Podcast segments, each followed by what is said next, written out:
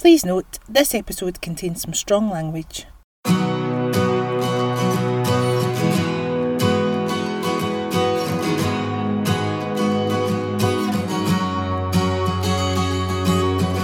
Hi, I'm Lisa Kennedy, and you're listening to The Braw and the Brave. This podcast celebrates the creative and the courageous. I am fascinated by those who are talented, forward thinking, and inquisitive. Sharing their stories, wisdom, and everything in between, The Braw and the Brave is about people and their passions. So, on to today's episode. when, when, they, you know, you, you get recorded and then they play it back, but every, every other person's English. So it was the first time I'm like, oh my God, I've got a Scottish accent.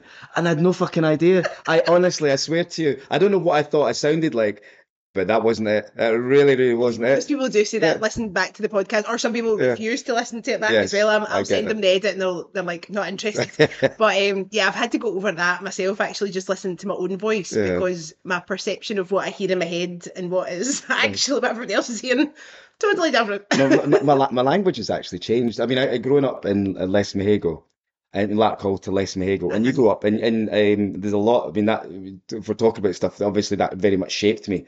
You know, uh, you assimilate. My mother uh, being who she was, my mother was, I think, probably. Uh, Everyone, I get, growing up, you know, was a time where you get slapped round the ear hole and you go, "Don't do as I do, do as I say." But she'd always say, "Speak properly," right? Oh, right, so, okay. so I always so remember. they the- Scots then. well, exactly, and you know, and again, talk about learning. So I, Mhm. there's something I would come back to that, but that was the thing. So um, they said I had a, a, a voice for the playground and a voice for the classroom, and I remember at different times people called me a wee snob.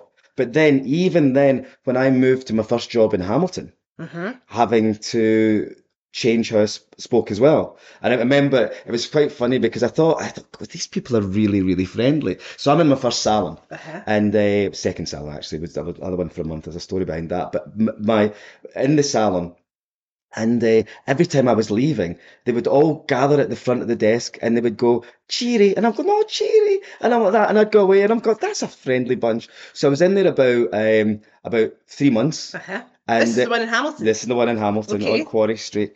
And then somebody else started. She came from uh, either Larkhall or Stonehouse or something like that. And then it was one of the, the, the, one of the older members of staff. Right, come watch this. So we all went down to the front. We stood there, and then they all went cheery. And she goes cheery, and she walked out. And then they're taking the piss because it's not a language they use. So I thought they were being friendly. yes, and sake. I know, but just even that small distance. So I remember talking to someone about um, uh, going to skill, right? And I can't even say it properly right Yeah. now. And she's going, "What skill do you have?" I'm like, "No, the s- I'm going to skill, skill." skill." I was the skill. I went. She's like, "But what skill is this?" And I went, eventually realizing that, and so School. and you, then you have to. So Funny, I mean, Larkhall to Lesmahagow to Hamilton, it's not like Mm. you wouldn't have thought. across. You, you wouldn't have thought, would it? And so, Mad. just for those, those. I mean, even, even um, dating. I, it's, it's different now. I wouldn't understand it. I mean, what my, my daughters both dating uh, are saying now. But, but you remember asking a girl if you, uh, uh, what was it? W- will you go out with me? Yes. Right, and, Is that and not a thing now? well, but from I would have said that. Uh huh. And uh, when I when I was down because I used to go to Hamilton Ice Rink uh, uh, when I was fourteen and skating. That was the thing. That's where I did my lessons. First ice skating, Hamilton Ice Rink. on the pool, uh, disco on a, a Saturday night. Yeah. But I remember asking a girl, and she said, "And no, I won't go out with you, but I'll be with you." Or something. But just remembering there was different ways. Oh, it was about commitment and all of that. Yeah, there's all this Remember, stuff. I remember people saying, "Will you nip my pal?" They were like, "No, thanks." I mean, Oh, never, they ever asked me that, but Right, I was, I, I was, I, I can, I can visualize a couple of, of guy. I was always the wingman. I, I, I- again, I, I can't use the, any of the language because I don't want to be on. But I always remembered that I was just. uh, They always needed that. They, it was always in twos. It was always in Uh-huh. twos, and it was always me going. Because whoever he was with was pretty, and whoever she was with was her pal. I remember, and I'm like, because I wasn't, I'm like, ah, it's something to do, and it wasn't. You, you weren't doing anything. It was Yeah, quite. It was, it, it was very innocent, actually, when you think back to it. It really, really was. the day. Yeah, my goodness, yeah. It's so funny how you're, you know, talking about language and growing up and things changing and, and things staying the same. Mm. Like, I think that's what I enjoy about doing this podcast and meeting somebody where they're at in this moment because it always feels like this is quite a cathartic experience to like look back, but also, you know, what what they're up to in the present moment, but then also like how that then informs, like your past and your present informs what you Yeah, then want for your future. I, um, the, the, I when when it came about about me doing this, that Yes. that was very much. I'm I'm enjoying my journey very much just now. this is what I so I discovered you on Instagram recently, although I already obviously knew about Belle and Blackley. Yeah. Uh-huh.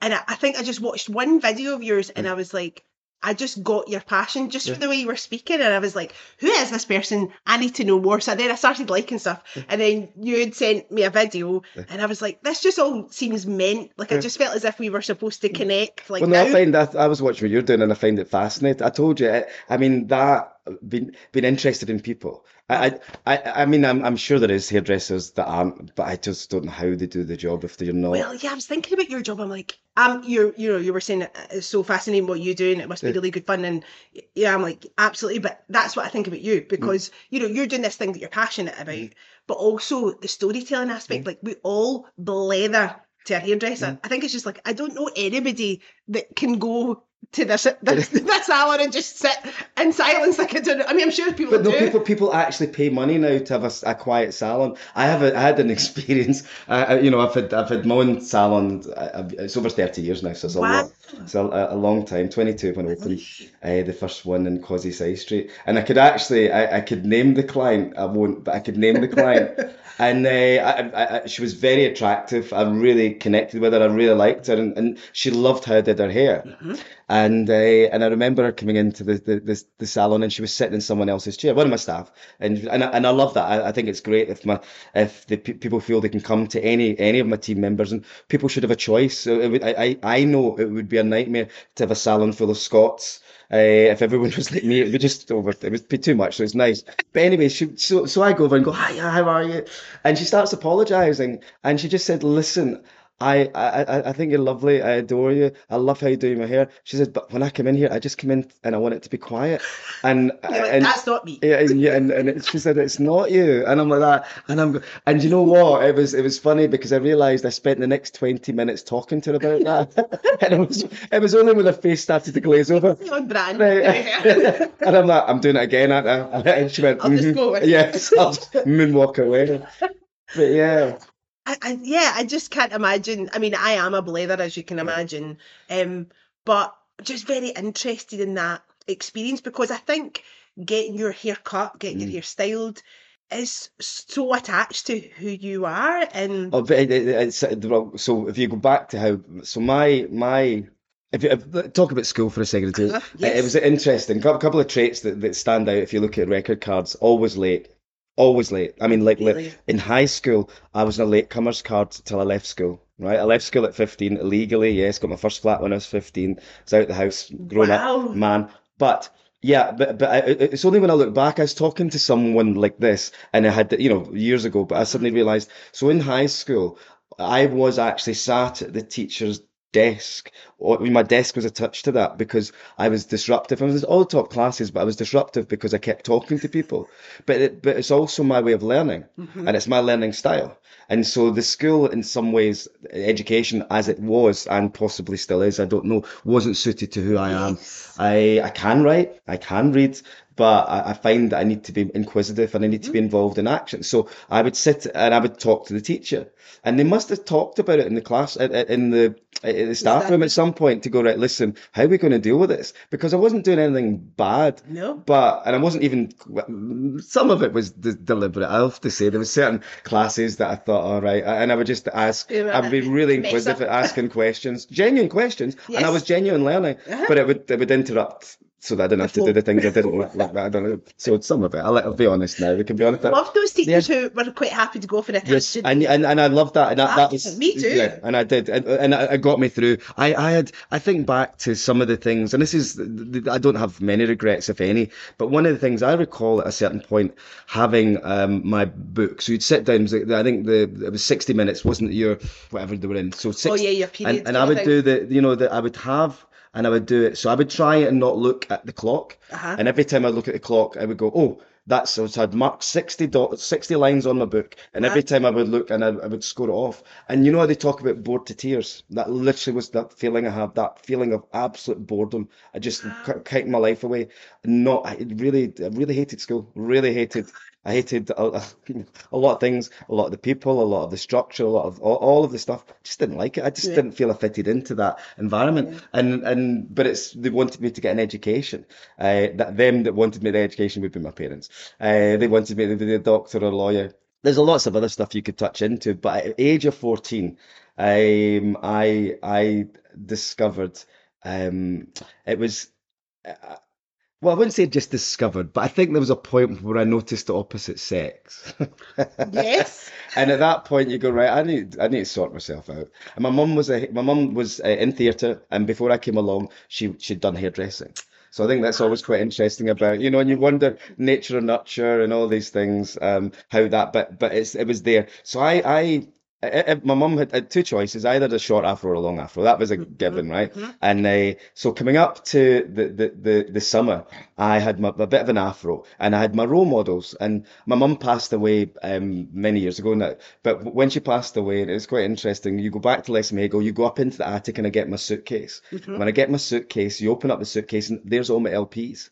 And on the LPs, on the album cover, every single person had an afro, from the, the Boney M to the Commodores, Michael Jackson, obviously, Leo Sayer, Yeah. all, all, all- but they've all got afro. So that's quite telling because I'm looking for role models. And I didn't, you know, when you think back to what we didn't have access to now with internet and so forth, and I'm growing up in Lesmahagow and all of that. the. Yeah, there was there was another guy actually, because I love, I, I do grow up around about theatre and I love panto. And uh, and you've got Chris McClure, who's Christian, right? So Chris, I was in a play with Chris. isn't it a great Chris, guy? Played, Chris played my father-in-law in a play called Mistletoe and the Divines.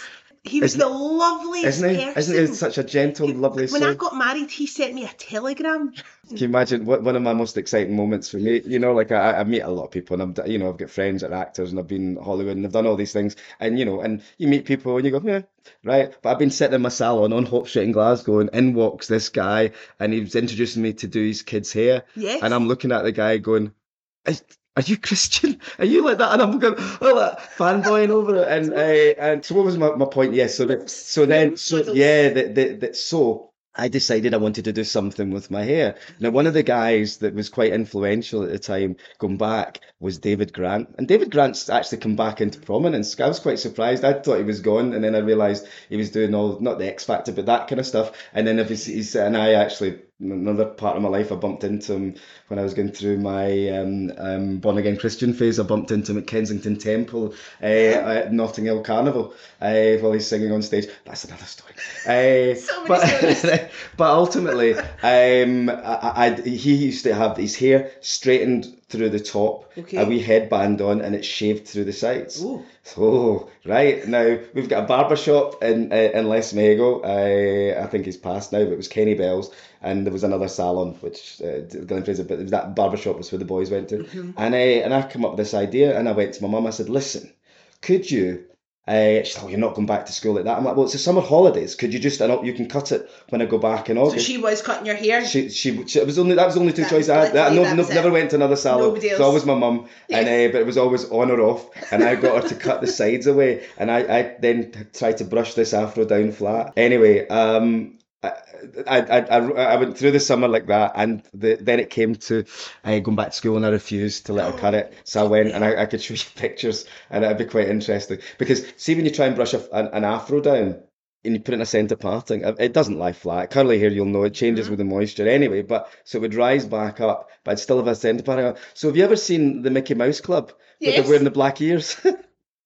Hilarious. Right now, but I understand the principle now because what you also have, and it's the, this. You know, I love the mind and how people work and how they think. It's, it's called peacocking. It's about standing out. So if somebody, look, you know, you wear bright Yes, clothes, you do all of that, you look different. So it might not be attractive, it might not like that, out. but I stood out.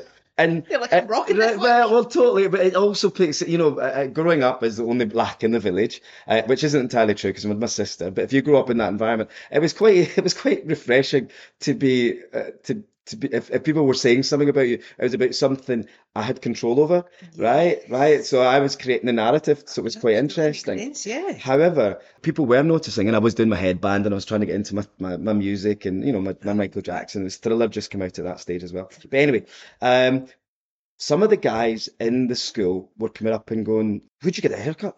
And um, and I said, Well, was it Kenny's? I'm like, I'm like, No, no, no. I said, I designed the haircut and I got my mum to cut it. And they said, Well, could you design a haircut for me and get mum your mum to cut it. So I remember going back to mum like, mum, mum, mum, you need to do me a favour. You need to. And she, anyway, I won't use her language, but she, she, she, she didn't swear. She wouldn't swear at that stage in my life. Uh, that changed when we got a bit older. But she, um, but she would, she, but I, I pleaded with, please, please, please. And I remember getting one guy specifically, and he was into uh, David Bowie, and it was all the kind of, you know, new romantics were all still about all of that, and we did this, and, and I, yeah, and I designed, I designed the, the cut, and we get the kind of floppy over thing, and I did all of that. I, I wasn't invisible to these guys. People knew who I was, you know, in some ways, but but it was a different kudos I had, and I realised gosh, a lot of power in this hairdressing thing. Literally, was just going to say right. that the power in that. Yeah. You know I mean? And I think as a young person, mm. doesn't matter who you are, what your experience is. Like, yeah. it's just hard. Right. Well, being young. No, do totally. I, I, I don't carve that path out mm-hmm. for yourself. Hundred percent. So that was your moment. It feels like that was your. That, that was it. That, that, I knew what I wanted to do oh, at fourteen. And uh, and and that that's why I left the house at fifteen because my folks didn't support that. I got a flat and uh, and I, I got a job and I got my first job in Hamilton and I didn't, didn't see him folks for a year but I stuck to my guns you know and that's me nearly 40 years now but it was that that was very tunnel visioned I I was very obsessed about I needed to do now to be clear my perception of what it was and the reality mm-hmm. were miles apart. I had seen this other film and it was called Shampoo and it was with Warren mm-hmm. Beatty and Goldie Hawn. Mm-hmm. And you go, like you know, I'm, I'm a young man, and you go, this, you know, driving about in, in a motorbike in Beverly Hills with a hairdryer down the back of your trousers, and all these rich women and all of that. You go, and they pay for this. And then, then you forward wind to you know getting actually because that was fourteen, like, oh, seeing that movie, right? And and then getting into and so my first salon wasn't uh, both salons were on, uh, on um, Quarry Street in Hamilton, uh-huh. and the first one was, was, was called Michael's. Okay. Right, and Michael's, um, I I don't remember the owner's name, but I remember her sitting down and talking to me and going, "Listen, I do not employ boys." Because boys are generally lazy, they're generally this, they're generally that, and she gave me all this this oh, spiel. okay. Now, and I'm like, and I I'm a good talker, and I I I said, listen, give me a chance, and I'll prove you wrong. Now, if we to go back a stage, before I started in the, the I had to work. I was 15 and my, my folks were out of my life. I'd left school illegally. I managed to get a job in, in, in Linus Carpets in Burnbank for six months. Right. I was on, I was earning, now let me get this right. Yes, it was, I think it was seven pounds a day for an, uh, for a 12, it was it something like uh, oh, so it was eight in the morning till six in the evening, or something mm-hmm, like that. Mm-hmm. And I was getting seven pounds for that, and, and that was six days a week, so I was getting forty two quid, which pint was it was um it was a pint was it was 35 for half a pint. It was you could go money went a lot. You, you know but anyway so the, the, the key for that right uh-huh. was survival. And when you move into that environment the guys said uh, they taught me and this is another thing as well which was quite interesting. Again i was the first i remember the, the whole chat in the, the staff room but i was the first or one of the first Protestants that was ever employed in that shop. It was Catholic and it was Catholic and Catholic. Now, having grown up in the Larkhall in yeah. West Mahago, yeah, yeah, yeah. Um, it was just it was just a whole different world. And I, I, thought when they were saying, "Oh, you're one of them," and I thought they meant I'm um, black.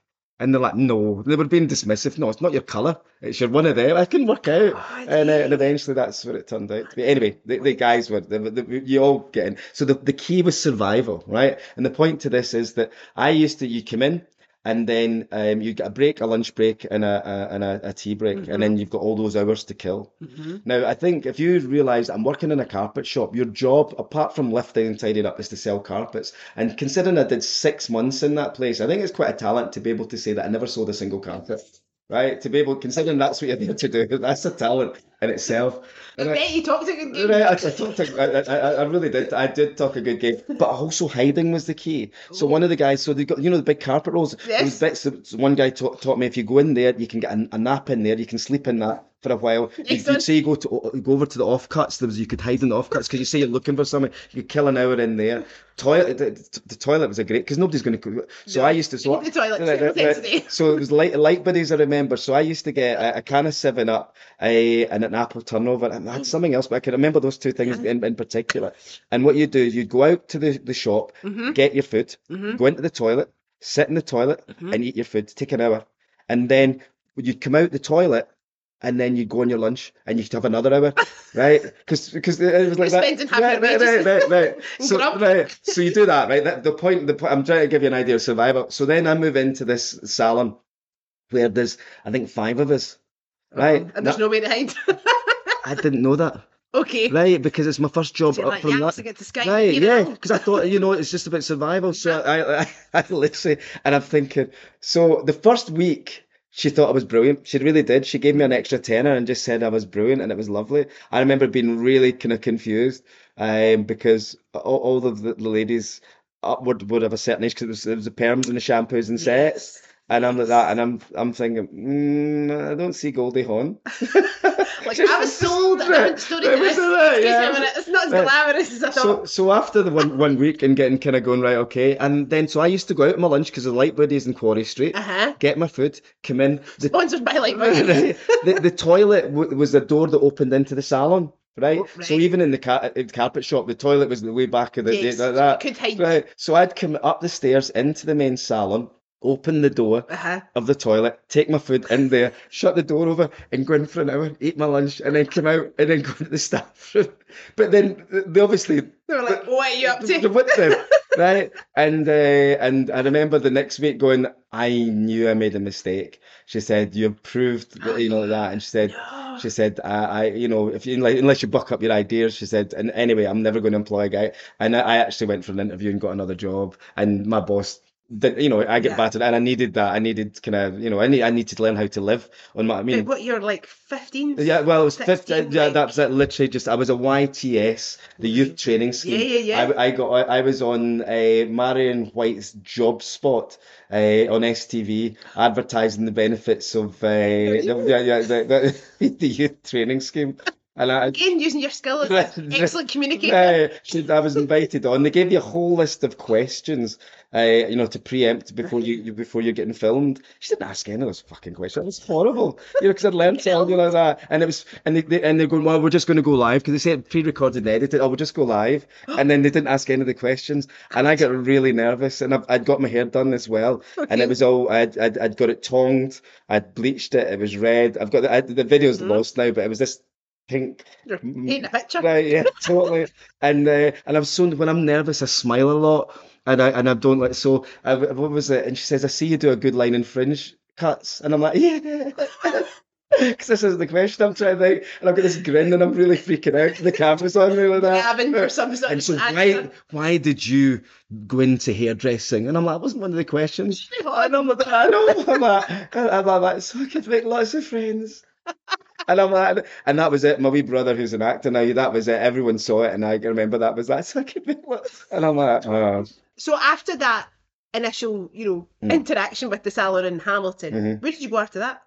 Well, so I, I went across the road to a company called Yours Faithfully. Uh, the road, uh, eh? yeah, so it was literally I could see in the window, which is coincidence where I'm at just now. I mean, the the, the salon, the, the salon that I own uh, across uh, the, the the one I had for 26 years, Yeah. just at lockdown, I moved across the road, so I can still see. So it was pretty much the same thing uh, uh, when I think about it full That's circle. But yeah, I, get- I get into this company, and they had a a training program and a structure that that meant I, I was getting a good, and also they not only good training and good sport, they also uh, they have ambitions to grow as a company. Mm. And from so from seventeen, I'm saying, listen, I want to invest. I want to be part of this. How do I? I've got money. How do I? I didn't have money, but I said I had money. And I want to get involved. And my grandmother might have stepped me up, and, and ultimately I really kept asking, so I get involved in uh, running uh, the night classes for the training, and ultimately um, the artistic team as well. So there was opportunities, and they invested in a lot of people just to, to build the brand, and, and it was really really useful. So I got away to work with other people, and yeah, it was it was it was really interesting. Uh, there's a parallel to this, which is relevant to my life now as Mm-hmm. well. That one of the things that was missing, which I talk about, and it's not no no fault of of of that salon, but my hair wasn't included in the curriculum. And it's it's interesting. Actually, one of the things that connects me to where I'm at now, part Yeah. of my journey and my voice and where I'm going with it, Mhm. is I was actually in that salon, right? So on on so I'd be 17. Uh, Within the, the company, you train as a barber, then you move into the ladies' side if you decide you want to go further. So I trained as a barber as well as a ladies' hairdresser. Right, yeah. So I'm I'm sitting, uh, the, you know, you're on the bell, so you're waiting for the next client to come in, and uh, now you have this thing. My brother describes it. My brother, I, I, I, we probably talk about my, my family tree, and it's it's it, maybe I have to record it and then play it back to understand it. It's, it's somewhat complicated, but I'm adopted, hmm right? So um, and, and my sister's adopted. We're both um, genetically not linked. Okay. And my, yeah. my my my um my genetics are Ghanaian and Scottish, or sort of. Actually, it's more more nuanced than that because I've done my, my DNA now, which is fascinating in itself. Wow. And my, my sister, she's Irish and uh, Nigerian. Mhm. So then, the, then, so that's me, the eldest, then my sister, and then you've got my brother, my brother uh, Gordon, and we, we we grew up together six years apart, but he's white, and that's Mhm. why I'm making that that point. Now he laughs because if we're out walking along the street, and this is going back in the day, possibly still happens now, but you'd be walking along and you see someone of color coming the other way, and you just go. He said, I've noticed. He said, so do you know them? He's like, no. He says, that is just a black thing. And he go, yeah. And it was just, I think it was just the acknowledgement that there's someone else that looks like you that way. See, So, well, you obviously mentioned earlier on there was no one. so moving to Hamilton, I saw saw people, but basically we've got this. I'm in the salon, and there's this guy going past the salon. Nod, nod, and he keeps going past the salon every other day or so. It was a nod, nod. So I, I've described my hair to you, which was, and it was still like that. I had my my it was kind of flat tops like that, and I used to I used to tong it to get this Yeah, yeah. nice quiff and put hairspray in it and pull it all in and put all the, the I was trying Brylcreems. I was trying all these things to get my hair to sit. And uh, one day this guy came towards the door. And uh, and he's like that, and he comes in and he introduces himself, and he's got an American accent, and he's like, "Hey," and I still remember his name. He's like, "I'm Tony." I'm like, "Tony, I'm Scott." He's like, I, I, I- "He's like, I've been noticing you as you pass," and I'm like, "Yeah," and he said, "I noticed your hair," and I'm like, "Oh, you like it? Would you like it like that?" He's like, "No, man, it's shit," and I and and he, he, hands me a bag of. He's like, "Hey," he said, "You're looking the side down." He says in this beautiful, deep American accent, hands me a bag of of hair products. Wow. Now, to be clear, Tony uh, was a submariner. I don't know why he was in Hamilton, but I Mhm. know you know the, the bases over at um, Helensburgh and so forth. Right. aye. So, so, so, so I just love the fact that he's been. Arrived on your doorstep. right, my, my, my hair was so bad that he walked in to a fucking hair salon. Right, yeah, I need to help you, son. Right, like that, and that, that, that. But that's, but that's really telling of the industry at that time Yeah, in that area. Like, it's, it's, it's you all know, of and- it. It's a whole different thing. I mean, it was. I didn't know there were specific products for my hair type. Yeah. I'd been scrambling through. Now I could tell you a lot of the mistakes I was making, but I didn't know. I was. I, I you used know to, what you don't no, know. I don't know what you Yeah. don't know. Spoke about that, Yeah. and I was, I was taking perm lotion and Mm. trying to straighten my hair because Michael Jackson's hair was getting straight, and I didn't understand that. You know, if you think about th- the earlier albums, it's this cool dude with his black skin and this the thing, and as as, as his look, and I could connect to that gradually he began to look a bit different. You know, I'm actually I'm going to see uh, Shalamar uh, uh, at the Royal Concert Hall, I think, uh, in June. I, I saw them a couple of years ago again, and Shalamar saw Jeffrey Daniels actually in Starlight Express down Ah, down the road as well. But again, you know, going from an afro, eventually they were he's having his hair relaxed and, and, and then straightened and so that. So I didn't know how they were doing this. Yeah. So I'm, I'm experimenting, copying all these things. I didn't know there were specific techniques. Now I understand it, but but I, I didn't. So I was scrambling at that. And interesting enough, even when I went to London, which I went to a lot, I've family down there. I didn't go into salons as such, Mhm. but there was what I was talking to people, they didn't they didn't understand me and what I was trying to get. It was there was uh, maybe I didn't communicate it correctly. It turns out now there was salons. I'm working with people. There was salons existed that could have maybe helped me, Yeah, yeah, but I, uh, it wasn't on my radar.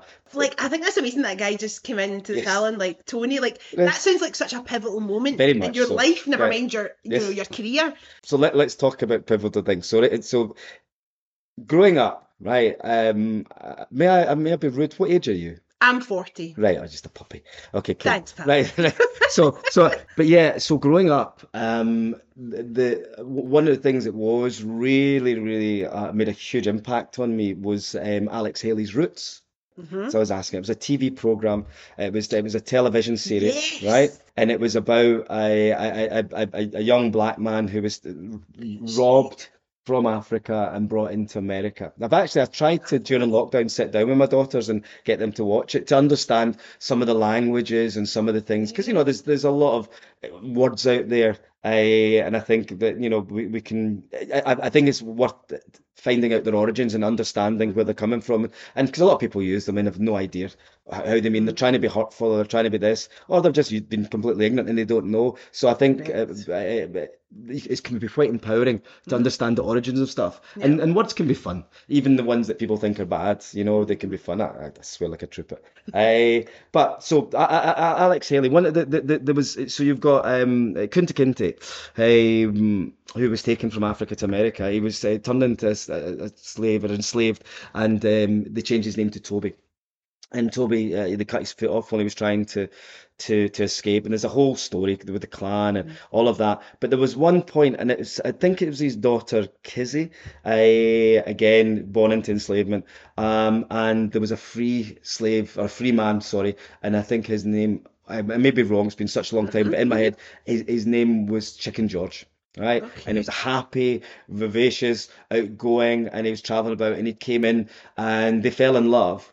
But ultimately, she couldn't marry him and wouldn't go with him and wouldn't be with him because he didn't know his story and didn't care, didn't know where he came from. Wow, right. So that that's always something that's been the Wow. back of my Mhm, head. mhm. I um when I talk about uh, adoption, um, I was a, I was fostered uh, by my parents that have ultimately adopted me. Right. Okay. And none of this, none of, and I keep stressing with people because people they, they make assumptions with words again about, and none of it was sad, right? None of it was. Do you know what I mean? People when you do, you go, they go, they go, Well, it's the guy. oh, and I'm like, no, you don't know my life. You have no idea. Uh, and and but so I was fostered by my parents. I was adopted uh, by my parents that that um that fostered me at the age of four, Okay. right? Yeah. So I had a certain amount of information, right? Mhm. The information was that my father was from Ghana, hmm my mother was Scottish, Okay. and uh, and I was always meant to go back to Ghana, and it didn't work out. Okay. I and I knew my father's name, which was Victor, And and you knew this from from birth. really yeah, we, we all So- knew so it. was- It's, fa- family legend. open? So, yeah, yeah, that, that, uh, Yeah. yeah. we laugh about. I mean, the family, we laugh about it. You know, the idea that, uh, you know, based on the fact that that, that both my parents um that raised me are white, Hmm. I, you know, and I'm black, and my sister's black, and my brother's white. I think they needed to be honest because otherwise the, the lies to, to try and make it to not make it. I just wonder because No, I no, wonder, no. is your, your a young kid like you know No, you the- just I can- I can tell you your life and who I- you live with and who your parents are and I've had in my head two or three people Mhm. who have come up to me round about the age of 11, 12, 13, somewhere in that part of my life. I can't remember specifically, but I remember specifically them saying to me, Do you love your parents? And I'm like, What? And I'm like, Do you love your parents? I'm like, Yeah. And he's like, Can I tell you this? And they'll say that they would tell me that their child's adopted. Mhm. They've never told their kid they're adopted. And they are fearful of how the kid's going to react.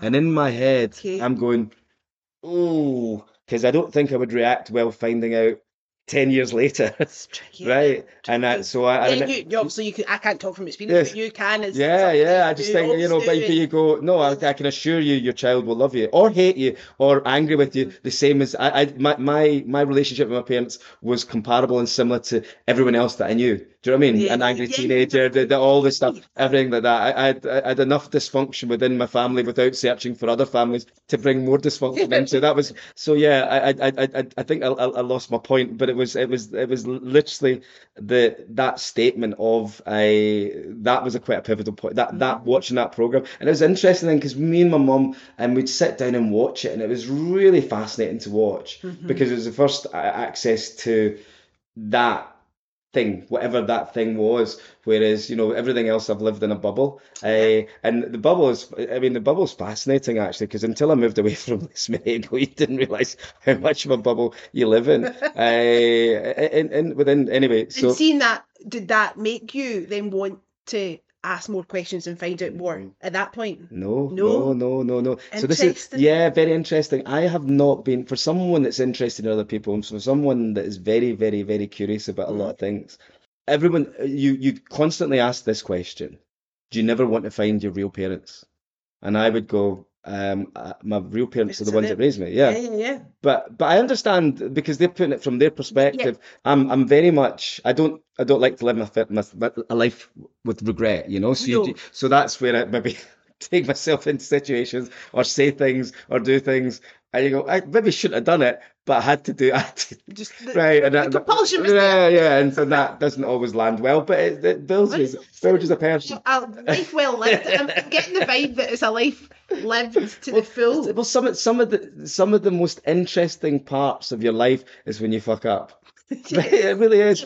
See when you go 100%. through, see when you play safe and just uh, and it's mundane. It, it, it, pretty much blends into, melds into, and we get one shot at it. So, So true. yeah, so yeah, no. The, Is that? Do you think that's always? I mean, it sounds like you've had. You know, the fact that at age fourteen you left school and Yeah. at fifteen you're living on your own, and that seems like you are somebody who's always had that kind of adventurous spirit. Uh, restless I it- right Restless, okay. yeah, Yeah. yeah I mean I, I've discovered yeah there was a lot of I think there was a period in my life um I think um getting into my my early 20s I think there was I think I moved I can't remember it was maybe 10 times in Glasgow and roundabout. and uh, what I would do every time is you know you you, you pack up everything and eventually you'd bin everything and then within a very short period of time the, the same things were problematic and eventually realised that it wasn't the neighbours, it wasn't the flatmates, it wasn't that. Eventually, I had to go, yep. Oh, no, inwards. yeah, I had to go, fuck. All right, I'm going to have to deal with that. You sound like a very reflective person, a very self-aware person. Get, getting there. That's, I mean, that's So is that that's definitely a, a journey that you're on? I, I love it. You know, I, again, going back to the word perversion that I use a lot, Mhm. I, and it's about that. When, I, when you're going through a difficult stage of your life, in my head, from my lived experience, I know that I'm going to be a, a better version of myself at the other side of that, even though in the thick of it, it's horrific. It's, Yeah, yeah, like that Yeah. In my head, I'm going, well, this won't last forever. And I know that because of my lived experiences, it's going to be better. I'm quite excited about to see what's going to go. How is this going to turn out? really great attitude Right. to have. It's just, it's how I survive. But it's a lot of people would just avoid things that are messy or horrible or scary Yeah. because it's like, well, I don't. It's like that. Uh, I use this analogy all the time. That, that bear hunt, like you can't go around it, you can't go on it. You have to like go through stuff Mhm. in order to come out the other side. But a lot of us, including me, would be, you know, covering the ears, covering the head, going, I don't want to go there because it's too Would, would- you know, scary." and, but then uh, again, you go back to that thing, and I, listen, I, I've got many instances of that, but what, you, you actually, the, the fear of facing it is oftentimes more painful than actually what you're imagining. So, so therefore, you're actually causing more pain by avoiding it, and more Yeah. pain by burying your head in the sand. And eventually, you have to go through it anyway. So you're actually just prolonging it, and sometimes it's better just to rip the plaster off. yeah. Uh, not always. Not, not always. Sometimes if you just left the plaster on, it would have healed. Just- it would have, it would have healed without You know, you realise, oh God, if I'd left it on, that would have healed. I mean, I think just even if we take it back to the hairdressing and, Hmm. and now being a business owner and being a business owner for 30 odd year, Hmm. that, you know, that probably is quite a good trait to have that sometimes you just have to do the not so great Hmm. stuff, you know, to progress your business. Like I'm thinking about hiring people and, Oh, well, and letting I- people I- go I and can all give- that kind I of can stuff. give you an example of, um, so it'll be 20 years ago. I've been shafted several times in business. Uh, it doesn't matter who, why, or what. Again, a, le- a lesson learned when you go into business with people and go in with a handshake and a smile. Uh, business is business, as the person said to me that this story relates to. But I, I had um, I'd taken on a business um, I, just before I went away on honeymoon, uh, and that's why I know it was 20 years ago. When I come back, um, the, the, the, the person that set me up in business had because I knew them. I had because it was all done a handshake and smile. Keep the staff in place, get them all sorted, uh, and then when I come back, we'll sort out all the, the money side of it. So the money was still um, funneling into his the, the, the other person's account. Okay. So when I come back, I'm like, right, cool, I'm here. Uh, can I get my money? And he went, no. And he says, and I've just taught you a valuable lesson in business, son. He said, you know, Wow. uh, that business is folded, that money's gone, and you need to and and I and again taught me about people, taught me about yes, person had looked me in the eyes. I could it doesn't matter, but but it was a lesson. It was a lesson I learned, and so and I remember I was actually I was down in uh, so I had a business there, the business I- I've, uh, was which was up in Hope Street, the business down in Paisley, and uh, and the money wasn't there to pay for the the business in Paisley because it had been stolen and uh, and I was on a course to do with stocks and shares. In fact, you know, I don't know if you've heard of Anthony Robbins. He's a life coach. So Ah. this was a wealth mastery course. Oh, aye. Right. And there was a guy in from the uh, the um, New York Stock Exchange, and he was talking about stocks and shares and about and they're laying it all out and to do with stuff like that. And he said the reason people lose a lot of money is because they're scared to lose a little bit of money. Hmm. And I actually walked out that course halfway through the course, flew back up to, to Glasgow, went round all the salons in Paisley, uh, spoke to all the owners because there was a shortage of staff, and I got all the staff into new positions. Mhm. So a couple of them I took back up to Hope Street. Okay. And uh, and then I spoke to the landlord and I said to him, I told him how I'd been shafted, and he Mhm. understood, so he didn't come, come for me for any money. Yeah. And we just closed the keys and then that door and walked away. And I, I thought, and that that was a, a lesson learned Yeah, about yeah. and all of it. But it was either because I was worried, I was worried, I was worried, and thought, well, what I could do is I could shore up that business with money from that business. But then I was jeopardizing that business and everyone's jobs in there. And ultimately, and, and make that know, call. yeah, I had to make that call. You know, that was a, a, a pain, but again, I, I went towards it and I was able to be proactive as opposed to put my head in the sand and hopefully it went away. But there was that guy just saying, I'm like, that you know, because I'm going, because I thought if I keep trading until Christmas and we have a good couple of weeks, then I could just about, you, you know, like that. And Yeah. and and I was like, nah, and I was uh, that was so yeah, But yeah. it, it, it's interesting that you know experiences like that. That's huge. Like to lose that, you know, to lose a lot of money and and to feel that you've been been shafted, like you say, like and somebody that you trusted, and Mm. that it wouldn't then put you off. But the passion's obviously there for what you do. Like so, I'm assuming that you know, you, Yeah. don't, you don't get to do this for thirty years and and not be passionate about it. Well, or, or you're a control freak, uh, and and so because obviously the, our industry is changing. There's a lot of people um, going self-employed now, and I'm self-employed. So why wouldn't you go self-employed? So a lot of people they train and they quickly go out on their own and do it that way. Hmm. And a lot of salons are the business model is built upon you know it's a, a, Oh, the- a collective of people. Understand? Uh, yeah. and and I'm that, and I, I find it fascinating to observe. And maybe in some ways it would, would be good, but because of my goals and ultimately where I would like to be, Hmm. I, I want people around about me that are, that that are into what I'm into, and I want to support and help them and do that. So there is, I definitely. There's possibly another way to do it, but this is the way I've chosen, and I'm finding, I I find the the people think I, I talked. I'm trying to explain to to you're not self-employed, not by any stretch of the imagination. You- uh, as soon as I turned the key in that door, the first one I opened at 22, uh, I think I was. You, you, you, it, it, it's a game changer. You know that way where you think your parents have got it all worked out. Do you know that way? realise they're actual humans, and they don't. and, and they're bluffing. They're lying to you. I mean, in the kindest way to protect you from Of it. course. You think, well, if I, once I get that with the parent, once I get my house, once I get married, once I get You'll that with that, something, will, something, will, and you'll be as Some happy as they are. But it's the same in business as well. So, I mean, you know, the the the, the I think I was about about twelve weeks in, and I think this is easy because the money was coming in, and it was coming in, and it was coming in, and the money was building up, and I'm like.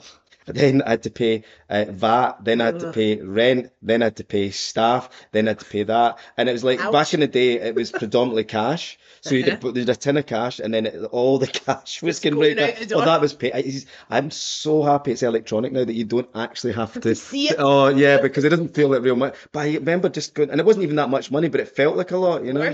But but then you realise that I'm working for my staff. If I don't run the business correctly, I'm like, Yeah, so I'm not right, right, else, right. So that affects they, they're trusting me, so I need to do that. The the, the government. You, you, you know you're, you're collecting for them, you're paying for them. You, you can't avoid that. My accountant was chasing me, so I had to work for that. My bank manager was chasing me, so you're doing all that. Your suppliers are chasing you. You know, you go like that. Yeah. This is so what's- much. You call this self-employed? You know, I mean, this people see it as freedom, and I'm like, this is really, really not how, not, not at all. I see. You have to like the thing that you do. Yeah, and yes. that is Yeah, all of you've it. got you've got a passion for Yeah. that. I mean, it's a craft. all of it. You know, you're you know you're obviously talking about then that education, Mm. learning more about curly hair, like how to work with it, how to treat it, how to you know, like that becomes a, a, passion. I would assume then. yeah, well, get well, into that the- the- world. So, so I think uh, you go back to my my lived experience coming back through as a young person in the hairdressing world, but prior to that, just starting out with my hair Mm. and not knowing how to do it, all of that, then not feeling fitting in and all the different things. And that, what you began to realize when I'm talking to, uh, as soon as I see you Mhm. and see your hair, Mhm. I can wrongly or rightly make certain assumptions about your lived experience Uh-huh. based on what I see of you know, Okay, yes. and uh, because of how we, we fit in or we don't fit in, Mm. um, how, how to learn to do it, and all the bad experiences you may have had. And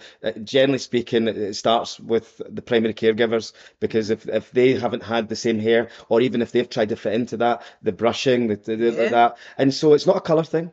And it's not even a, a, a type of that, but and it's not even a gender thing. Mm-hmm. So once I realised that, that it's a kind of superpower. If you just listen and talk and listen and talk, Yeah. you find oftentimes there's a commonality. And not everyone's experience, but then I can't service everyone. But Mm-hmm. we've tried to create a space that, that everyone comes, and but it's also inclusive insofar as if we look at my uh, my life story, that my, I'm actually the the uh, now um, it'll be interesting because uh, out of this, I'm the eldest of fifteen children. I 15. Right, yeah. Several mothers, several fathers, and all of Wow, the stuff that comes out, right? Uh, Two of them that I haven't met, those two possibly don't know I exist. So here's right, here's a bit of the story. Like, look, come, come away from the hairdressing and come back to this because it's uh, so, and I like this story, right? Okay, right, yeah. okay. So you go back to, I, I, and I was talking about when people would ask you, you know, you, and I would always say no. And I would always take, I would always, I wouldn't just say it flippantly. I would actually, every now and again, maybe once a year, maybe a couple of years, I would actually sit down and actually ask me, ask, genuinely uh-huh. ask myself, Do I want to? do I really want to know? Because it's easy, quick flip away, you know, like that. But am, am I curious? And you go, no, no. My mum and my father always said, if you ever want to, we'll help you. We'll, we'll uh-huh. look, we'll do the research. And I went, no. If I was kind of honest, again, laterly, latterly, I, I wouldn't, I wouldn't wanted to hurt my mum. That's understandable. Right? Yeah, that because way. you can't. right. Once you start to find out stuff, you can't really. Yeah, you can't close it, it, do you know what I mean? And but it wasn't uh, genuinely didn't have that, and but it, I mean la- la- latterly, but but I didn't have it was just going. I didn't need it enough that that Yeah. would hurt anyway. Yeah. But I say my mum passed over twenty years ago, uh, but there, were, there was conversations, but but it was all genuine. Everyone sincere. It was all of that, and it Mhm, was genuinely that way. My sister, um, the one I was raised with, she she looked up her, her biological family. My sister, she's a top psychologist, specialising in family therapy. No coincidence there. I think there's Wow. 800 staff below her at the moment, uh, and blah blah blah. So there's all this stuff. I've always found the mind interesting, but for me, um, around about the age of 46, I turned around to my wife and said, "Actually, I think I'm ready." I just did. I woke up one day and I'm very impulsive. hmm I and I went, I actually think I'm ready. And she's like, what? I'm like, so I phoned my sister uh, and asked, what did you do? And she told me what to do. And and I'm like, what's what's your thoughts? And it was the thing I repeated. She's like, listen, you've got your wife, you've got your business, you've got your kids, you've got all of that. It's not going to change you. And I'm like, and based on who I am, like, she's right. But I'm curious. Curious. I'm nosy, Yeah, right? yeah. So, and it's the first time. So it was quite, see, when you admit to yourself, it was quite exciting. Of course. Right. course. And again, going back to the perversion thing, I actually felt I was observing it rather than living it. It's really hard to explain. interesting. Yeah, because I was watching, so you know you watch these programs. That was so, you. Right. This is your it. life. Uh, yeah. Yeah, I wonder if that's because you are so sure of who you are as a person and the life that you've built. That I wonder if you you weren't concerned that it was going to change you. I didn't need anything. So I wasn't going to be let down. Got you. Right? Okay. Didn't need anything. Yes. Don't need anything. Could have done, could have done with money. empowering. Could have done with money. Like, Right, let's be honest. I could have done Quite rich.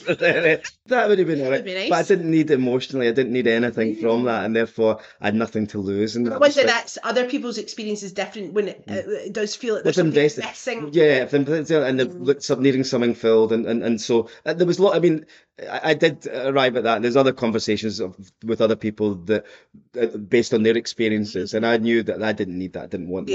It wasn't anyway, or at least that's what I believed. Yes. So anyway, we do this thing. So what you do is you send away um, and you get your birth certificate. Okay. Right. So there's the first thing that I find absolutely fascinating. And again, coming back to that, you know, th- there's things that you would say that you would go, I would, I, I- you, you would know. You should. Anyway, you open this piece of paper, and in this piece of paper, it gives me my name. Right. Mhm. No, it gives me my my my real name, and I'm like, and I'm like, "Oh, fuck, of course. I was fostered and then adopted. My name got changed when I was adopted. Wow. I'm like that. I hadn't, I hadn't thought of that. So I'm now got. So my my name is John Scott Cooper, right? Uh-huh. Right. So my name, my John, is Mhm. my father that Mhm. adopted me. Scott is my given name by my biological, and Cooper is my my my adopted parents. That's Yeah, yeah. Right. On this birth certificate, it, it was uh, Scott Victor David Anfu was, and I'm like, and I'm going, Say what? and of course, Who's that? of course, but but of Yeah, course, ju- but it just hadn't, it literally hadn't entered your head. no, do you know what I mean? You go, oh, what? So that was, and that was quite exciting. You go, wow, An, an alias. I've got an alias, totally. I'm like that, really. And, Create a new and it was genuinely all of that. Do you know what I mean? All of that. I'm into my sci-fi. I'm like that, you know. But it was, it was Comic strip. yeah, totally. I really, Ah. genuinely, I was like that. Wow, and it, it kind of gave me a surprise because I wasn't expecting to be affected emotionally in any way whatsoever. I was, And- I mean, obviously, I wasn't even thinking you would have another name. right, Aye. but you just go, And then it's like the meaning that's tied up in the name and Yeah, your identity and going, who who is this person Yes. then? aye, all of that. Because I'm Suddenly, John Scott Cooper. So so you go okay, and then you've got a couple other things in the birth certificate as well, and and one of them. So right, I- m- m- me and my mum, the one that raised me, the one that's no longer with us, my my, my mother, she she was a character. My brother was born. uh, The, the, so there's three of us in the house: my, my sister, myself, and my brother. My, my brother was born in a, I think it's Lanark. Is it William Smiley? Right. The the, the Mhm. hospital's called William Smiley. It's spelt Smelly. Sp- yes, right. I remember people at school having that issue with right, their right, right, yes. okay. Uh-huh. So, but it, but it, but it's it pronounced smiley, right? yes. So now I would suggest look- at look at that. You say smiley, and the sun Then comes in, it and it and it, it conjures up this wonderful, isn't it? Like, Yes, ah, that's and you this this like that. And I said to mum, I'm like, where were you born? Where was I born? And she said, oh, you were born in Rotten Row, right? And I I I I'm like, oh. And you just kind of, and that became the thing. Every time I asked you were born in Rotten, that was it. So I, I started hairdressing college in Glasgow um, at the age of 17 because I'd been to Anne Rogers and Wishaw the, the year before that. So that's where I came in. And across from the College of Commerce is Rotten Row Hospital. And I phoned up my mum and went, there is a I'm- hospital called Rotten Row. You thought she was making up? Right, okay, right. So that was it. And she went, I know, I know, son. I thought you were just being rotten to me the whole time. She says, no, son, right. So I just thought, right, okay, So we said, yeah, okay, yeah. So I get my birth certificate. No. I wasn't born in fucking Rotten. and she was gone at this point. I'm like, you minx, you. At least it was an actual place and she hadn't made it up. I know it didn't exist, but she did. She But you was. weren't born there. No, I wasn't born there, so that was it. So that. See? Uh, I'm like, so I'm like, so it was all that, but it was, but, but there you are. And the hospital that I was born in doesn't exist anymore. It, Okay. it was Calder Bank House. So where Calder Park Zoo is, Uh-huh. there was a hospital there, Wow. and it was, and it was interesting because then you, you, you like a jigsaw, you tried to piece it together. So I'm going, well, I was, I was, I was conceived out of wedlock, uh, and um, and therefore potentially maybe this was a halfway house for pregnant mothers, and that's where they go. You know, because you watch these programs, so you're trying to go, Yeah, like, that, that, that, right? happened? So it just so happens that, and I, I could name her, but I won't. But my client in the salon the next day, she had her son in that hospital, and it was a lovely hospital, and it wasn't that. It was just, it was just an off spill of Glasgow hospitals. That, that, so it was just a normal hospital, Yeah. but it was an old country house, the house. And she said the wonderful thing about that was she said when at, at night. When the, the you know the baby's lying in the cot beside you, you could hear the lions roaring from the the, the zoo, and I just thought that just That's a- isn't that's that, isn't that There needs to be a film of your Right. This right. is amazing. So, so I've got this conjure, you know, like that. Uh, but, but, but still, it just it gave me it gave me a nice image of of uh, that. That was lovely, right? So I got my my my mother's name, uh-huh. which I I won't. No, no. Right, Yeah, yeah. I, and I get my my father's name, which is confirmed to be what I knew it was, Mhm. and I and then I it was that was it. I was really happy. I got the age and all of that. Great. And I was I'm great. so glad, like right, you, know, happy with right. that. And that was it. And I went, so and, lovely to hear. and, and and I went, and it was it was kind of one of those ones where now what? And I've got with the excitement. I was all of that. So I think it was about a month later, and I thought, "Do you know what? I think I want to open my papers. right. Mhm. So you have your birth certificate, and with that, you contact the registrar in Edinburgh, Okay. right? And you go and open your adoption papers. Now, the exciting bit, because we went there, the exciting bit of this, there's a there's an envelope that gets sealed on your adoption, Mhm. and it, only you can open it up, or in 100 years, the court can open it up. I, kn- I know something about this Right. because I've le- I've le- um I've read My Name Is Why by Lemn Sissay and he was adopted Right, okay. and it goes into kind of detail right. about. His his papers kind of thing. That's really exciting. You know, Wow. you know, just to think that nobody, uh, this is something, this is me, and nobody else can do this in my lifetime. literally you. Right, unless I live to, which I hope I will, 120. No, But, but listen. who knows? to say you won't. Mm, anyway, um, so we, we, we go to Edinburgh and we go Mhm. to the registrar and we go to that. I've spoken to my sister and she said, just be careful because when you open the papers, it's of its time. So I was born in 1968. She was Okay. born in, in 72. And when she opened hers, one of the things that she discovered, the, the, the social worker had said, she was a beautiful chocolate coloured baby. And you go, well, the language is different, and a couple other things, and she, because obviously they do an assessment on your parents, so they're going to talk about, you know, that, Yeah. that, and you can see all of that. Anyway, she just said, just to be aware, Yeah, and I and I go in, and, and and we open the papers, and it was nothing, nothing. They didn't even say it was a beautiful baby. I was quite disappointed, regardless of colour. But but still, um, what was what was interesting was that the the the stories that I had been told. Based on you know, because your folks tell you stuff, Mm-hmm. right? My folks tell stuff. The, the the pretty much the evidence that I was being given made sense of the stories I've been told. great, Like, yeah, the yeah. hospital was a bit different. A Yeah. couple of wee different things like that. But More or less, yeah, more or less. What I, I, and one of the things was so when when you're fostered and then adopted, prior to the adoption being completed, which takes a period of time, they um they then go back and ask the biological parents, "Do you still want to go?" So they can change their mind at any point. At any point, it's not until they say that last. So there was all. So they went back and they spoke to the the the the, the mother's mother, Okay. which was a that was a weird moment because that would be my grandmother. Uh-huh. Which I never again, Yeah, I never like thought past. Yep, they brought into that, and they've got Ah. what she said. Okay, wow. Right, and that was it, and that was quite interesting. So I went, oh, that's. I was almost. You could hear a voice. Also gave me the address. It's where where it was said. That was interesting. Did a wee drive by. I won't say where, because then then I go, oh, that's another part of my thing I didn't know. Yeah. But then, well, they couldn't find um uh, the, my father. Uh, which tied up with the story because I, I, I went back to Ghana, they couldn't take me, and I was like, so that was that was cool. Uh, but then, and this was a bit, the guy said, so I'm like, we were like, Nikki, my wife and I were like, that brilliant, fantastic, done, happy, really happy, really, that was great. I said, you know that you watched the program, oh, I'm so content, Delighted. everything. And the guy said, do you want to ask anything else? I'm like, no. And he three times he asked, and both myself and my wife went, okay, what do other people ask? So, do you want to know if uh, if your parents are still alive? Because it's it's register, it's birth, deaths, marriages. Wow, so they can tell you that. My like, goodness, right? Okay, Wow. all right, okay, um, okay, I suppose. And had you made an assumption of what you thought? I hadn't thought.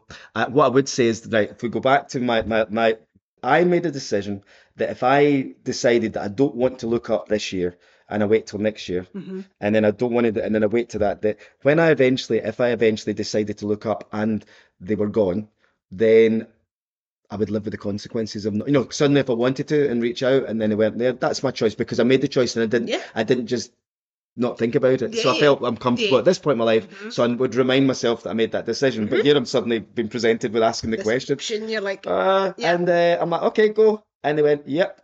And again, the stuff that because of, I won't say specifically No. because the stuff, uh, but but basically, he was able to confirm that, uh, yep, biological mother was there, had remarried. Uh, that tied up with the thing that the, the biological grandmother said, by, it tied up with the knowledge that I had. Uh, and it was all very kind, it was all really good. And it also, then he said, So is there anything else? We couldn't find the guy, so the father, so didn't know if he was alive or dead, but that was African, blah, blah, blah. Um, records are different, blah, blah, blah. Uh, do you want to know anything else? Like, no. And he's like, do you want to? Okay, what? what, what What do you want to tell do, do, do you want to know if you've got any siblings? And I went, oh, I hadn't really thought about that. I joked about it based on uh, certain things because if if you do have siblings in around Scotland and you are actively out dating and socialising. So that, that- anyway, so we joked about uh, that had been a joke, but there we go. So, uh, and yeah, I have a, a brother and a sister, uh, and I don't know if they know I exist. Yeah. Uh, but I was given names, and ultimately, um, with social media, uh, I know they exist. Yeah. I know where they, I've, I've Yeah. seen and all that, and that was good, and that was it. That was it. Closed, right? However, right. So this is it. This, No, there was, right. I knew there was going to be a however. Right, right, okay. But it was, and so I'm 40, I'm 46, 47, done, right?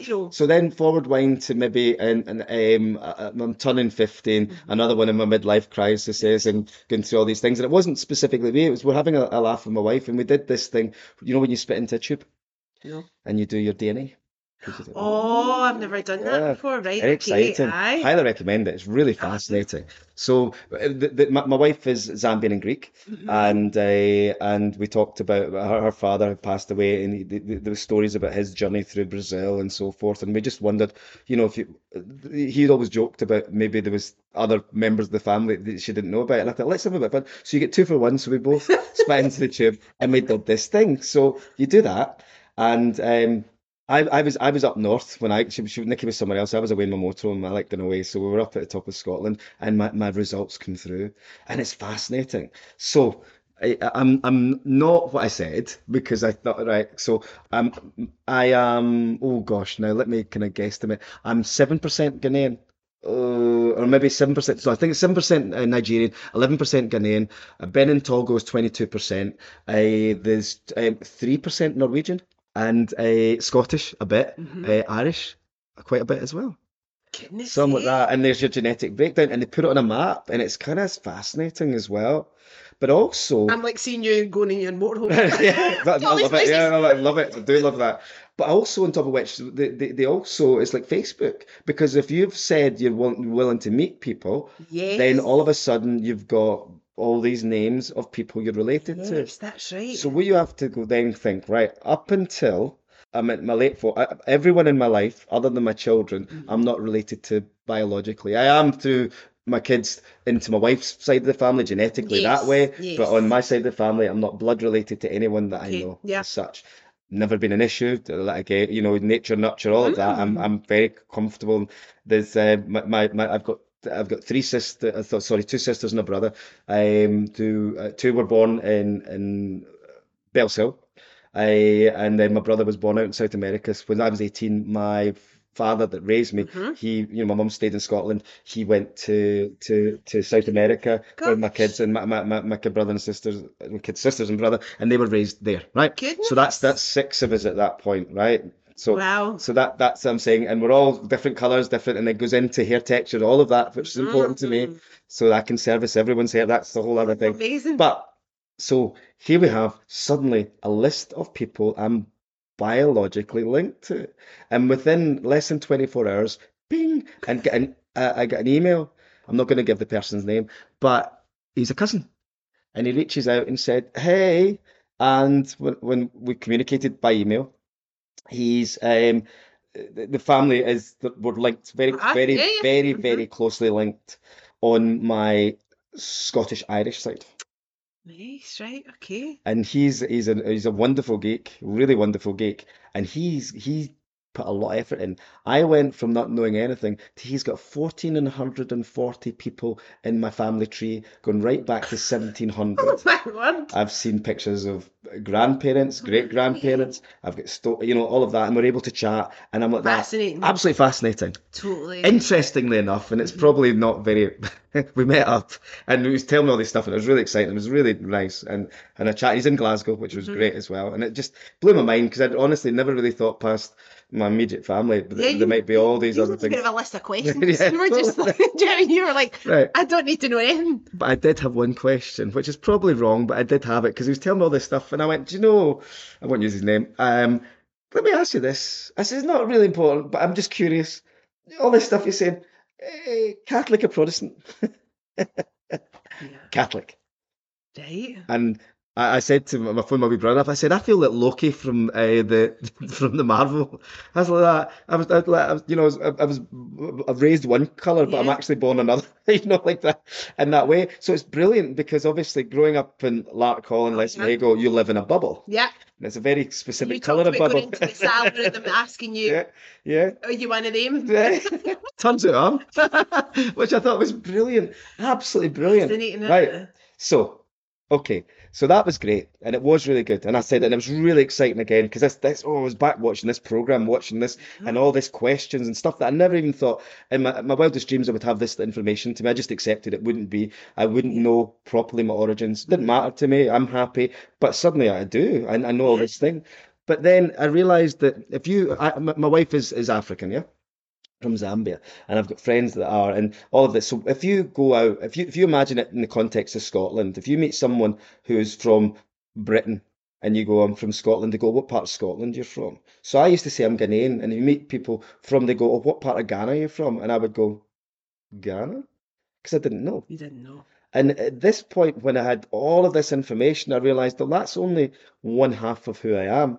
And I had this now, I had Yeah. a, a bit of a question mark on that side of it. Now, again, going back a wee bit to come forward, I had a friend, Sam, who was Ghanaian, and Sam had always said, if you have your, if you get your biological name, which I didn't have at that point, Mhm. which I do now, you can then go to Ghana and he'd take me there, he said, and he would use use my name, Mhm. and from there we'd be able to find out your tribe and you'd be able to find out the, the, the- area you come from. You'll get your family like that, that. And I remember him saying that because when I was, and I sat one night and I thought, do you know what? The internet's a very interesting thing. Mhm. So I went on and I did a search because I have my family name. And uh, and I only found one person that a similar name, and I, I messaged her and I said, "Listen, here's the thing Mhm. it seems random. I know it's a guy contact you. I said, but I, I, I believe because you've got the same name as me, you could answer this question. It's all I want to know is what part of Ghana and what tribe? What do, where does this name originate from? Maybe you could help me with that. And I, I literally, because I'm very impulsive, I did that and forgot all about it. Okay. But four months later, um, I, I ping on my, my messenger, and uh, and it came back and said, "Oh, um, I'm assuming you're adopted. Um, I apologise. I don't use this very often, and I'm, um, I, I would love to try and help you. Can you give me some more information?"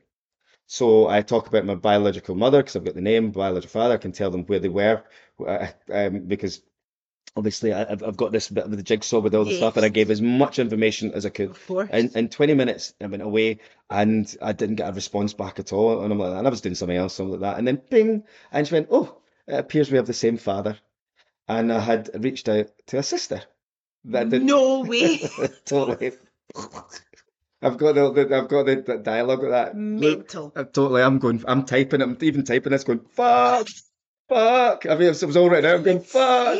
I, I was actually, and it was quite, it was quite something because my wife was in the next room and I couldn't move because I'm going, fuck, what the fuck? I'm like, what? That's and- mad. And then, so, so she kept saying, what do you want to do? Uh, I don't I'm like, I don't know. know. I'm literally, I don't know. Right, I know. And interesting enough, you get put in a spot and then you go with how you feel. And what, Mm. what she said, how do you, what do you want to do? And I thought, do you know what? I would love to meet you. Mhm. I, am I'm, I'm interested in people, but I would love for this is purely from my own point of view. I, this Uh-huh. thing, I, I want to meet you, and I said this, and it's all typing. I I want to meet you. I, and she, she's like, okay. However, I think you should meet him first, which went.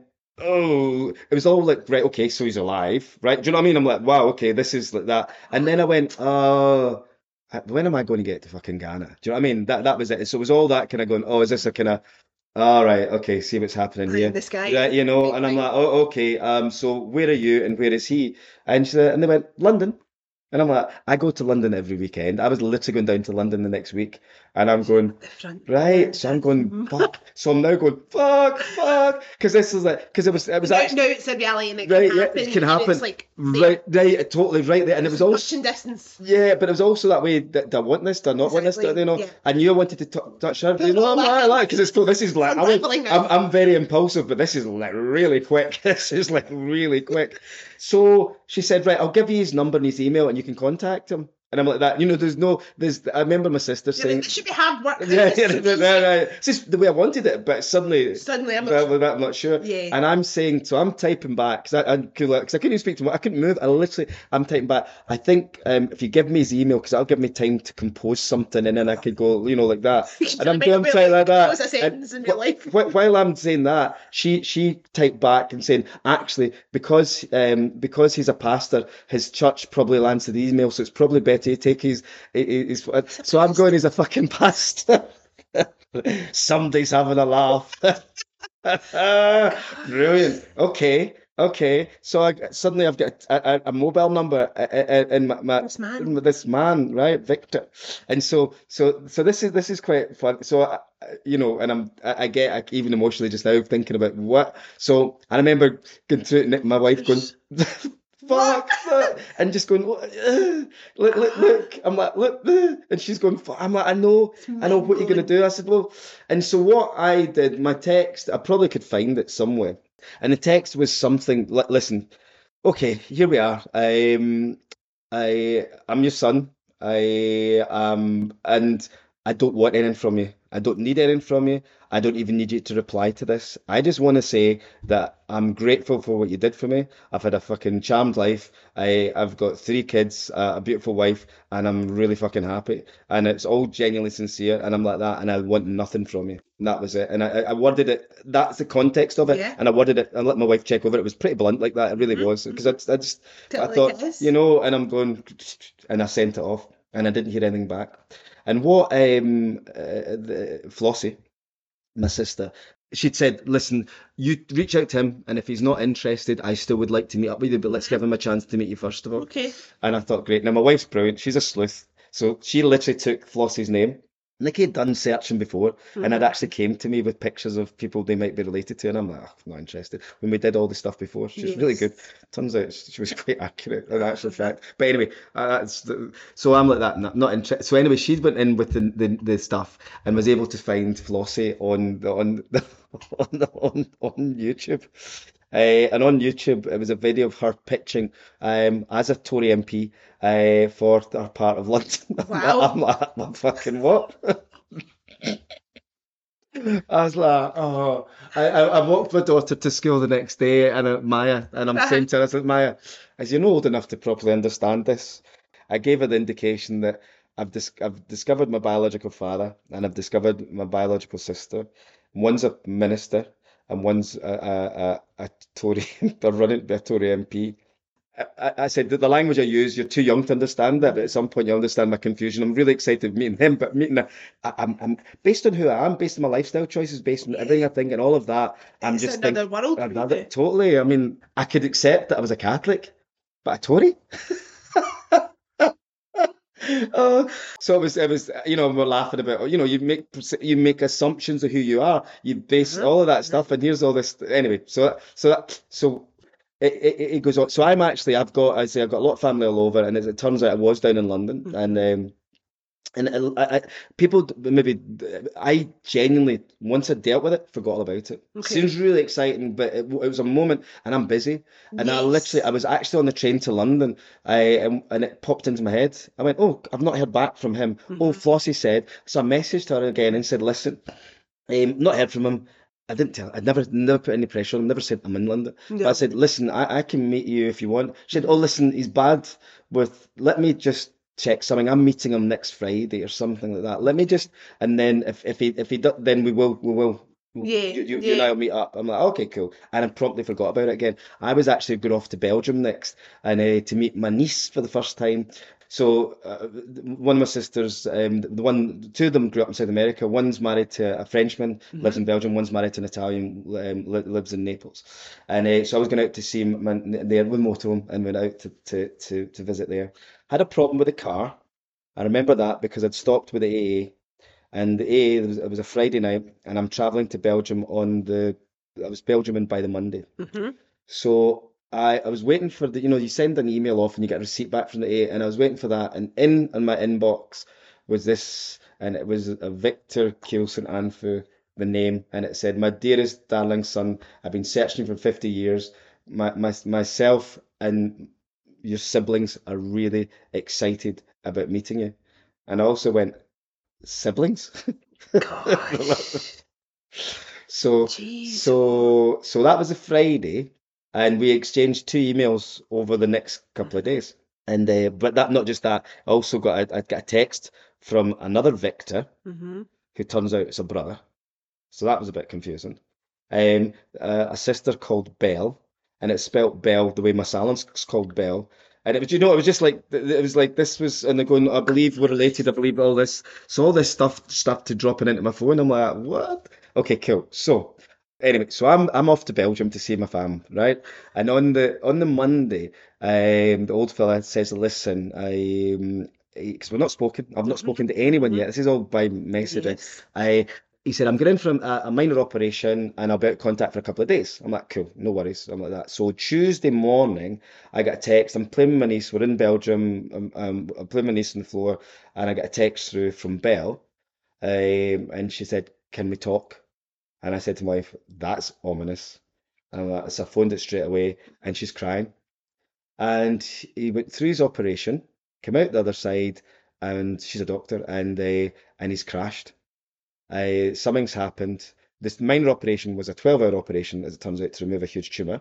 And uh, and the surgeon had said, you should come now to say goodbye. And I'm like, Oh my word. oh dear.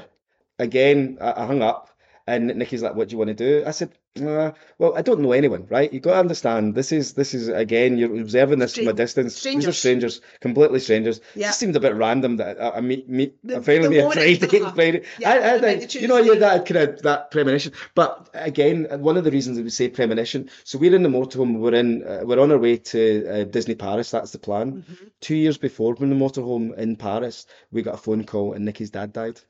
Uh, so the same same vehicle, same family, same area. We ended up uh, having to go to a funeral in Greece, right? So here we are, exactly same time of year, exactly two years, and it's now a biological father that I didn't know existed. So it was a bit kind of we're talking about the the coincidence, Yeah, just just like yeah. that. But anyway, took the girls to Disney, and that was my thing. We went, went a day early, took the girls to Disney, and uh, showed Io, the girls, the other ones, Io Disney for the first time. It was a great distraction. Half eight at night, after the fireworks go off, got a phone call and say it was another five-hour operation. He's critical, but he survived. And I turned around to Nikki and said, "Listen, I want to go." She's like, what? I said, I want to go. She's like, fine. So we drove from Paris, and so 8.30 night, by 9.30 next morning, because I had to abandon my fam, get, um, and once I got into the UK, she drove a lot of it, and we got across on the ferry, and we, everything, and, uh, and I arrived uh, at the hospital. Christabel came to meet me, and she introduced me to the rest of the, fa- and I met my six siblings, and met my father for the first time in 50 years in a coma. And he was in a coma for the next three weeks. Uh, but we got to meet my, my siblings. We got we went out for dinner every night and we talked. We got my, my, my, my brother that I was raised with. Uh, he- came, he joined us because we, we all and we started to share. The the Victor, Victor's Mhm. my, my my other brother. Um, they call him Junior. Okay. We had to correct that, and if anybody's listening, we'll make this clear because I'm older than him. I was called Junior Ah. first, so so we've now he's now Junior Junior, and he lives three miles from me, and has been living in Glasgow for the last fifteen years. That's Uh, mad. he, he was next door to one of, uh, or just down a few doors down from one of our very good friends, Wow. my nephew Nathan. Excuse me, wow. It's Right, right. So that's it. So we've crossed paths. We've got mutual friends. We didn't know obviously each other existed. Uh, so that that was quite That's interesting, much isn't it? To Right. like That's a lot, process. but it was good. It's good. It's been in nature and nurture. I'm Yeah. discovering the the, the, similarities Oh, of things, people like that, and and we've all got our stories. There's commonalities in a lot, and some and not in others. Um, so, but th- there was a moment where Maya, and you've met Maya. hmm Maya, Maya was wonderful. This is my daughter's. Um, at this point, if we go back, so she'd be what, 11 or 12, and Maya had said, "Daddy, can I, can I come with you?" He was in a coma in, in this this ward, Mm. and she actually, I, I, I, we we came into the room to to see him, and she wanted she wanted to do this. Uh, and she was holding my hand, and Nigel, which is another brother, um, who's sitting on the other side of the bed and holding his dad's hand, and it's a it's a vigil. People are, talking to him because he's in this this thing. Uh, so Nigel announces that um, this is this Scott's back, and this is your granddaughter. And Maya said to me before I could say anything, so this is my, and it was thing I was going to introduce her as this is my dad, but she said, this is my granddad, she said. Mm. And when Nigel said that, and uh, she said this out loud, he actually moved his head, kind of lifted his head up, turned his his head round, opened his eyes a bit, just the white of his eyes, and his hands came out. Oh my And then, goodness. so Nigel will tell you, he burst in tears because because they didn't know if his brain function because he wasn't responding to anything. So this was so this this was quite a, a pivotal moment for for everyone at this point because now they knew that he could hear this thing like that like that way. Um, so to speed it on somewhat, which is quite interesting. Three three weeks later, he, he he starts to make a recovery, which he wasn't supposed to. What had happened? Uh, the, the, it was a stricture that had burst, and uh, so the operation had gone successful, but when, when it had burst and it had bled inside, they didn't know the the way the, the surgeon operated probably wasn't. He said he, he wouldn't normally have done that, and he, the, the, what he did is the only person that's ever survived that. He came and did a testimony at the church. Um, they're all very religious. I'm not hmm at all, but however, and some of the stuff that has happened is actually, even if you're not a believer, is quite miraculous in the stages and the steps that yeah. his, his recovery got to. I make lots of jokes about it, uh, about you know this time that I, you were, I came to London. I don't know how many times uh, over that three weeks, and you were just sleeping. Uh, but we went out, and we, because it was a release, we were able to go out and, and get to know. Yeah. And it brought the, the fact that he we didn't think he was going to survive, but what he was going through initially allowed us to just cut through all the, the crap and get to the core of what was important, which was really yeah. useful. Oh, Um, because such a you know monumental thing had happened to him, yeah. and he wakes up and he's See, he, he went, he went, he went, he went, he went, he went to sleep with one, one grandchild. He woke up and he had four grandchild. Um, Yeah. the, the, my brother Nigel had phoned Ghana to say to them, listen, a couple of things. Mm. Um, I don't know if he's going to survive. He's in this coma, and um, there's another son. Uh-huh. And they went, so they they went. Thank God we found So Scott. they knew. I was always meant to go Ah. back to Ghana, so that fitted the story back into that.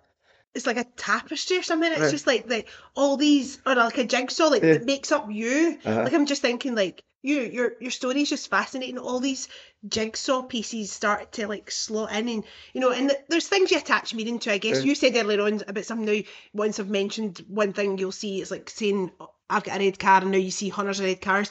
You, we do as humans make these kind of connections that fit our own narrative, but Yeah. also you think sometimes that's unavoidable. Like the the universe or some higher or spiritual or whatever you believe. Right. Well, Surely that's right. not just coincidence or you just wanting to fit the story. Well, well, okay, so let me give you more to it then.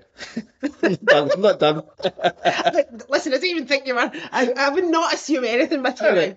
Okay, so so I, I you would suggest I'm a bit of a hypochondriac if I told you all the different things I go through with my life, right? But one of the things that was quite interesting for me was that I actually had um and I was going uh, I went to National Health and then eventually went private. I, had- I had a sore throat.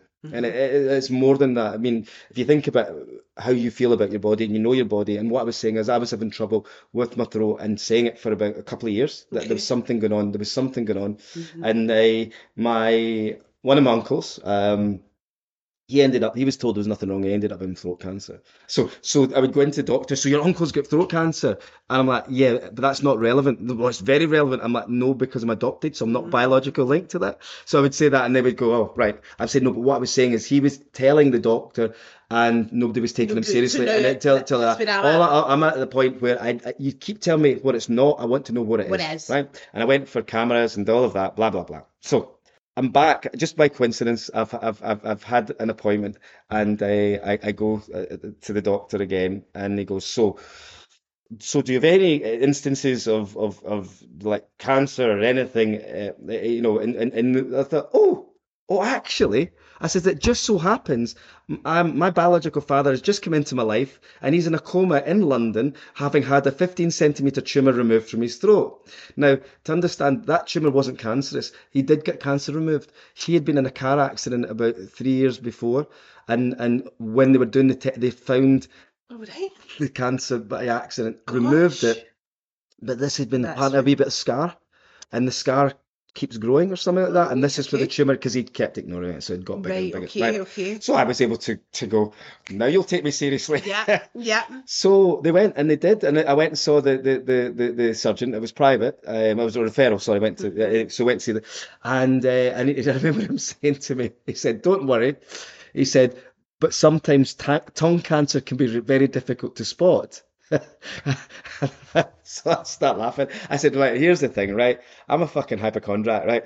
And the idea that you'd use the C word and tell me not to worry, that's a waste of time, my friend. I, I, said, I'm, I'm you could use that word with anybody, not totally so, so I said, I said. I'm laughing because it's my biggest fear. So don't just like, let, let's carry on like you've not said it. And, and he's laughing with me because I'm going, it's my way to deal with it, right? So we have that thing.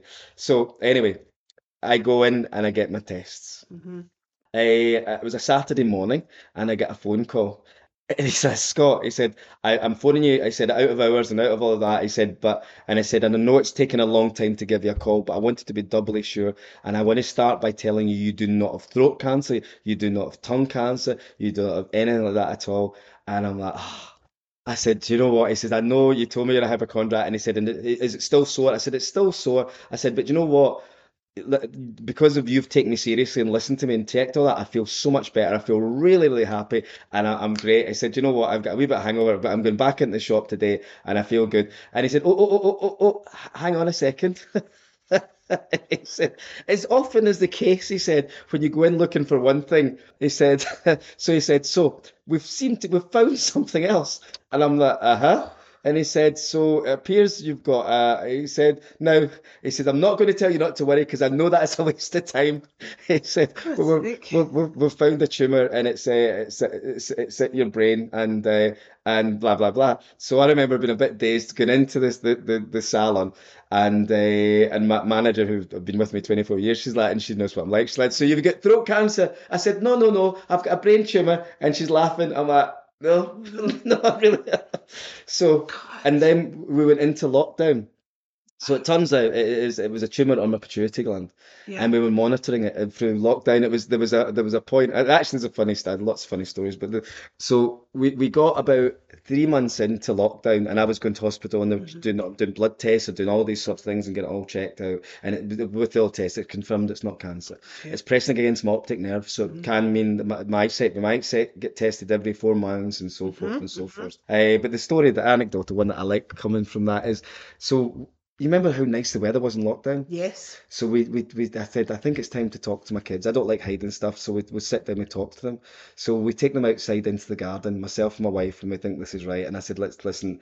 You see, I've been going out a lot because nobody goes out. I've been going mm-hmm, out and I've had to mm-hmm. go to hospital and so forth. I said, well, I need you to know that, and it, I've I've got a, a growth. It's a tumor, but it's not cancer, and it's nothing to worry about.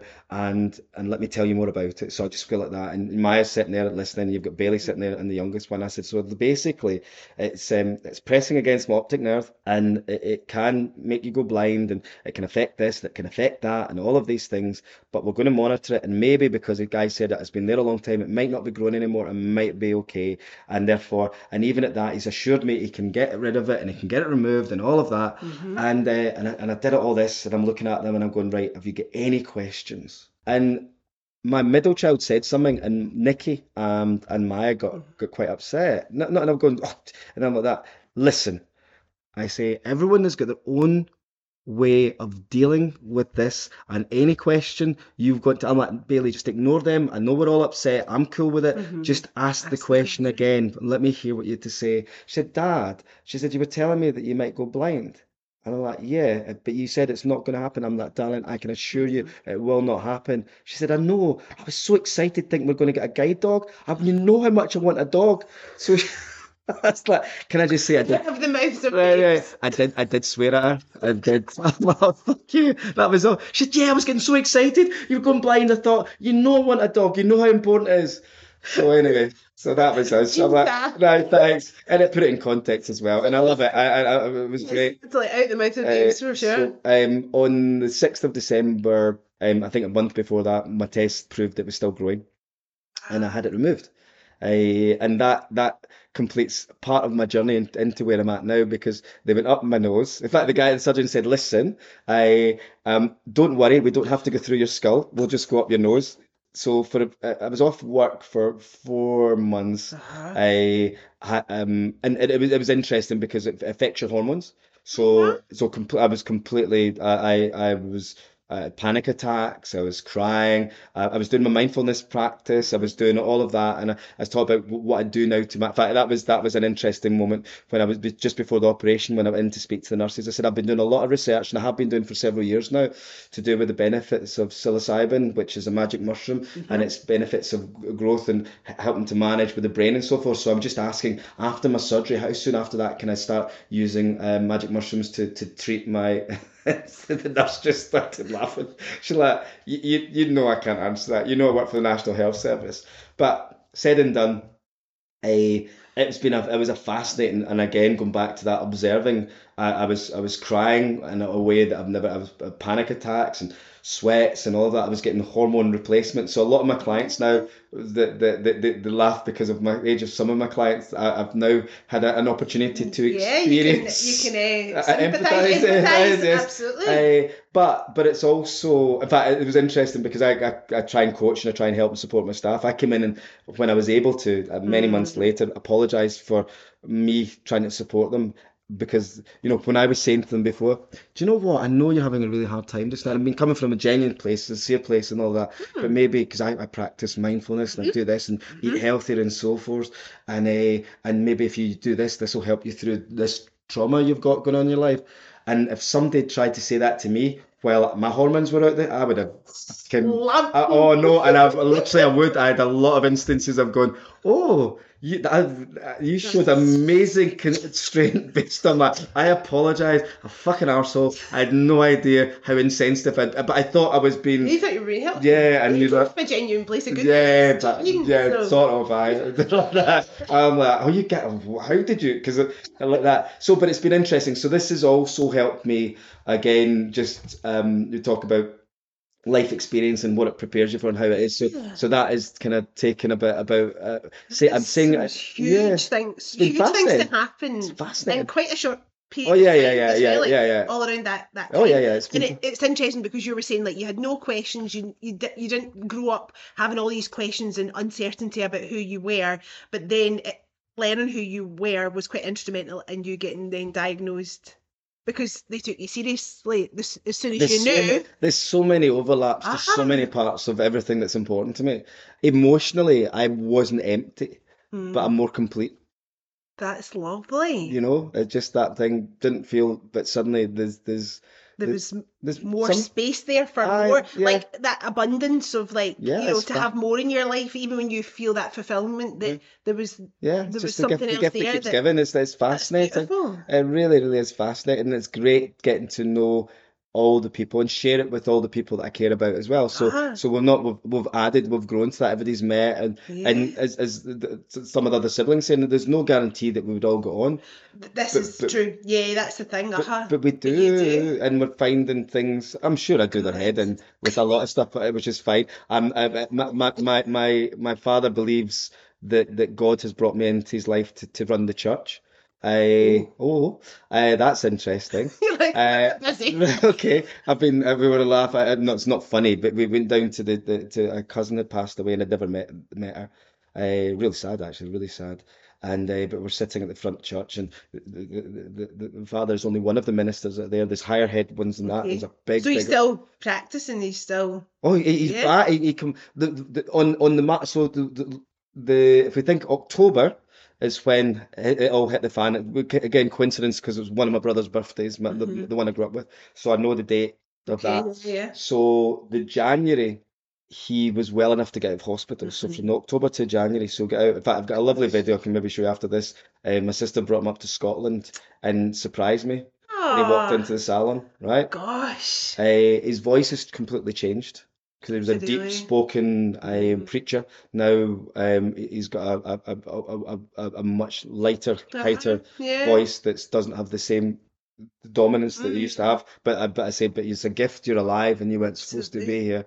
So he did. He did. Uh, uh, was a, a, a Thanksgiving in his church in early March. Um, and that was his first sermon. His surgeon was there, and a lot of us came from Scotland, and we all come down to his church. So that was about the third of March to celebrate. Beautiful. And we got COVID.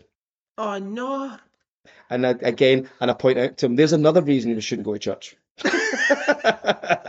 yeah, yeah, because it's really it's bringing me a lot of happiness. I literally, because then the, the twenty days later, the whole UK went into lockdown, Yeah. right? So, so we, we were trapped in this wee sweaty church. But you mean, if you think back, it was happening elsewhere. Yeah, it wasn't kind of real yet. It wasn't. Yeah, yeah. So you know, and yeah. and, and and uh, yeah, but that was like that was like yeah. So So, so then, yeah, but then, like I say, I just met my family and then we went into lockdown for two years. So we were contacting on Zoom and so forth. So we had all this time to sit and process all of that. But Yeah. while we're processing that, they didn't really know I'm dealing with this tumor. I mean, even at that point, it hadn't been confirmed it wasn't cancer as well. So it was all of this stuff, which also puts an interesting perspective on things. Suddenly there's a lot of stuff that just doesn't matter. I think one of the gifts I, I have was I, I, I still laugh about the, the, the possibility of you coming to me to Mhm. talk to me about your hair, and in the back of my head, I might have a brain tumor with cancer, and you you're complaining about your fringe. I'm very verbal and very vocal. I'm saying that was a gift. I didn't have to deal with that. I didn't have to be rude to you because my head wasn't in the right place.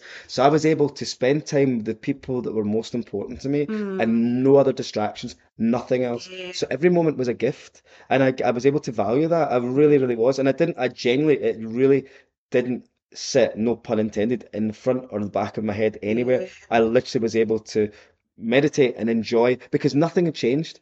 I'd just been given this information, but physically I was, nothing- was happening. uh-huh. So the only time that I would get a wee bit uptight was when I was going to the the, the hospital to get the tests. Yeah. And ultimately, the healing part of it, the, the most difficult part of that was an actual fact, my wife had pointed out to me, um, I was all, my hormones returned back after um, eight weeks and I come off the medication, which was amazing. Mm. My my eyesight returned back after, I just by coincidence had a, an eyesight test. So I got one and then four months later, my eyesight improved right back to, pre- not not age-wise, but everything else. Like that. I've got that part going on. But, but, but that, so, and, but I didn't feel right.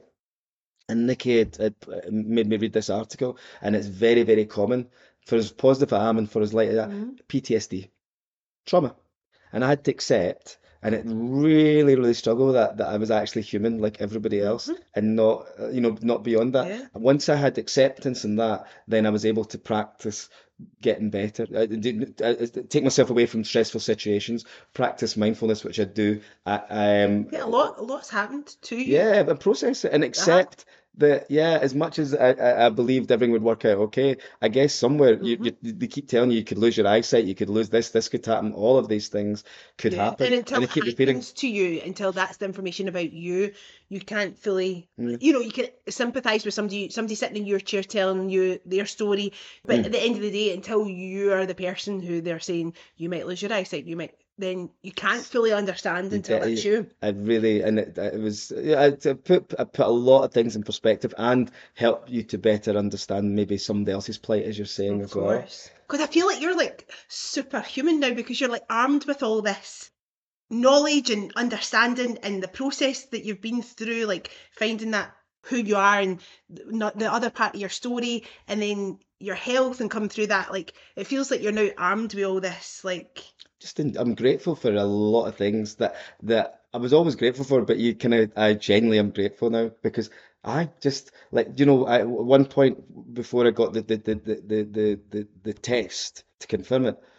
What if I can't drive? I love my motorhome. What if I can't escape? yeah, yeah, I've been traveling a lot because These are the things you, we, Yeah, you I just, at points take for granted that we can just do these things. I don't take any. Well, I do take things for granted. I'm sure I do, but there's a lot I don't now Mhm. because I thought it might be taken away from me. So now I'm grateful for the, the you know the opportunities. I say yes to a lot of things. I end up in some very interesting That's why you're here. places. Yeah, That's why you're Yeah, here because you say yes. Uh, yeah, and I love that. And. I massively appreciate it. And just in this moment, like the fact that you've shared your story with me, regardless of the fact that it's a podcast, like Yeah. I'm just really appreciative. Like, thank you for like spending this time and talking to me. Like, I find you fascinating, and I'm, I'm, I just feel really blessed to know your story. Like, I genuinely do. Like, I, Well, I clearly like to talk. No, but it's- no, but I do. but you're, you, you're, I mean, you're an amazing storyteller. But when it comes from the, the person, do you know what I mean? Like you could be telling somebody else's story. The fact that it comes from you and it's your passion and it's your story to tell, like and it's the way you tell it. I think that's why I wanted it to be a podcast Yeah. because nobody can tell. There's amazing storytellers in the Mm. world. That absolutely is. I, I work with actors all the time, but I think there's something really, really special when it's the person who's telling their own story.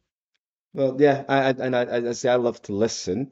One of the things I, I I've also find it isn't int- uh, for me when you're talking and having a conversation with people as well, and you get another perspective.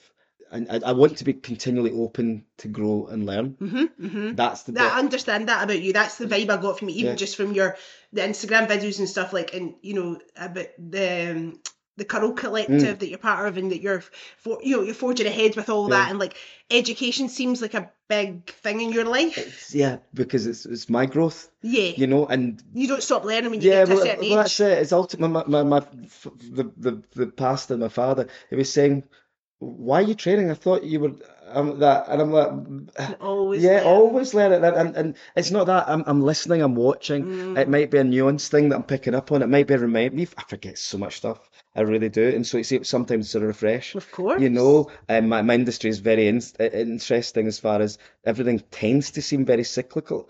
And so far as, you know, uh, it's back in fashion, it's back in fashion. Mm-hmm. But within the, the area that, that I seem very interested in, it doesn't seem to, you know, th- this is kind of, a lot of it is very much firsts. There's a lot of people recognizing it all at the same time. But I, I find that within this, the, the specific area of, of hairdressing that I'm interested in, mm-hmm. it seems that everyone is aware or interested, and it's not everyone, but it's enough people that have got the same drive and same passion, and that's where the, the collective thing has come about. And this it's so nuanced. There's so many different areas. My, my um, I'm working from my lived experience Uh-huh. and trying to look after that part. And there's other people uh, within the collective, they've got their part. And uh, you, like you said, jigsaw. Yeah. And through that, we, we, hopefully, we, we don't miss anyone. And there's other people coming in from it.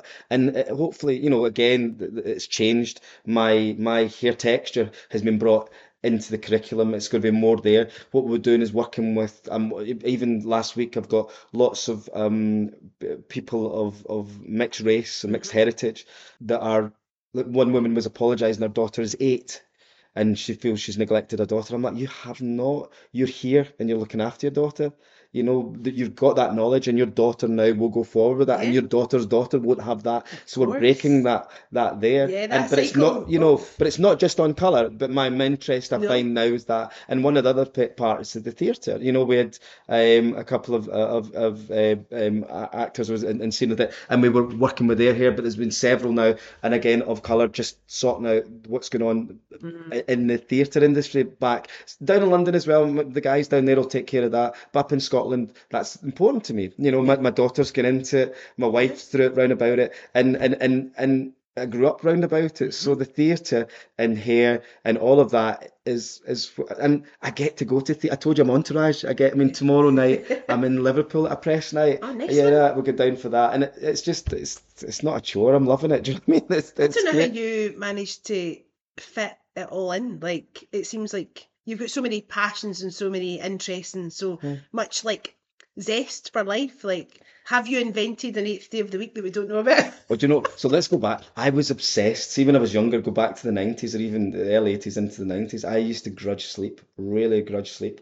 I had it worked out that if you live till you're seventy, but you sleep for twelve hours a day, you've only been awake for thirty-five hours, and that thirty-five years. Sorry. So that so I'm going. So so if I could, if I could do, if I could. It into like a If I could do, if I could do, right, so if I could, if I could sleep for six hours Uh-huh. and you sleep for 12, I get 17 and a half years of living more than you. more than you. However, I if and I'm studying it, if you look at the, the REM and then the sleep and the dream, because you do power nap, I had it down to I could survive on four hours and uh, and do a power nap during the day. So I was squeezing another way, but I don't live like that now. Okay. I couldn't live like that now. I was obsessed and I was compulsive and I was probably a, proper fruitcake as well. you, know, I'm not living, I'm just like existing in no more. So I do sleep. uh, uh, Instagram is is not real. It's really, really, really not real. I was just come- I had a lovely time in New York, and in New York, every day I would put I had one day off and one day on. I was on the reel and I'd do stuff. Mm. I and I was when I was filming the stuff that I was filming, I was walking and I was mindfully walking. I was spending time with myself. I was going back Taking and it meditating. I was tasting food. I was meeting. I've, I've met up with friends that I haven't seen in 15 years, and I'm going break because it's about meeting people and breaking bread with them. You are a yes person. Yeah. You you obviously say yes to Not to, not to everything. My 15 year old will tell you that. It's my daughter, so she's going to be like me, and she's a combination of me and my wife, so she's going to be like that. And do is your wife? So is she your yin to your yang? Do you think that she? Oh, 100%. Is she really? Oh, 100%. Yeah, 110%. so yeah. she's not impulsive or as, as impulsive as you. Nope, She's not the even maybe. the, the Not team. even maybe. She's very creative, as you know. She's very Yes. talented, as you know, and she's definitely the yin to my yang.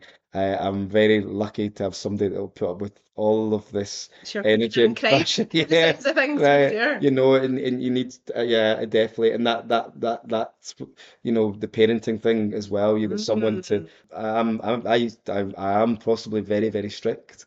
I believe it or not, you know, when it comes to that, because I've got very strong views on certain things. Well, you've been and seen the world, so you. but s- some some of it is implanted from from you know it's it's conditioned you, and it's only when you you somebody challenges like my wife to go why are you doing that why are you saying that and you go yeah Why oh, am I saying yeah that? Why am I because doing that? Yeah, yeah, yeah. in in in in Texas when I was there I chose to do food therapy Oh, fascinating absolutely fascinating. Because um in a sense the brand took us down a thousand dollars a night which was wonderful. They spoiled us. We were on a retreat and uh, and you get these things and I saw this thing and, and you actually sit down with a, a, a therapist. It's not just a coach.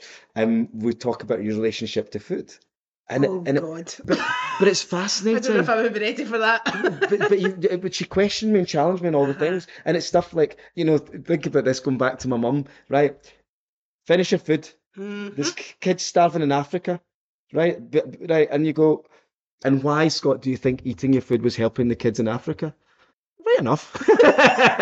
right, do you know? Shut right, right, right, like that. And, and she's saying so, she, and she explained, well, if you eat it or don't eat it, the food's going to waste because even It's if you eat it, it's still waste. Yeah. It's still waste. Yeah. It's still all of that. Yeah. So, and if you're not hungry, and it was about Mm. relationship to, oh, no, it was all the guilt. There's no such thing as good food and bad food. That's true. There's, That's very nutritious and non-nutritious, but That's we true. don't only eat for nutrition. Nutrition, Sometimes how we, we feel. Yeah, yeah. And it was like, and we sat and Emotionally we talked attached to about, yeah, and we yeah. talked about it, and it was brilliant. And at the end of it, I said, "This doesn't get anything to do with food." She's like, "Nope, it's about our attitude towards everything." Uh-huh. You know, and you the nostalgia. I mean, you talk about foods that you ate when you were younger. I mean, I quite often ask in the podcast, Mm. like, what was your favourite dinner growing up? Like, because it's stories in it. It's, it's, ta- it's, the, Mm. It's it's the stories we're told. It's the stories we tell ourselves. yeah, It's the stories that we're yet to write. The Mm-hmm. stories that are half written. Every time I do this, I'm like, you know, I'm learning. This is Mm. like a total education. But you're, it's that that kind of self reflection of like,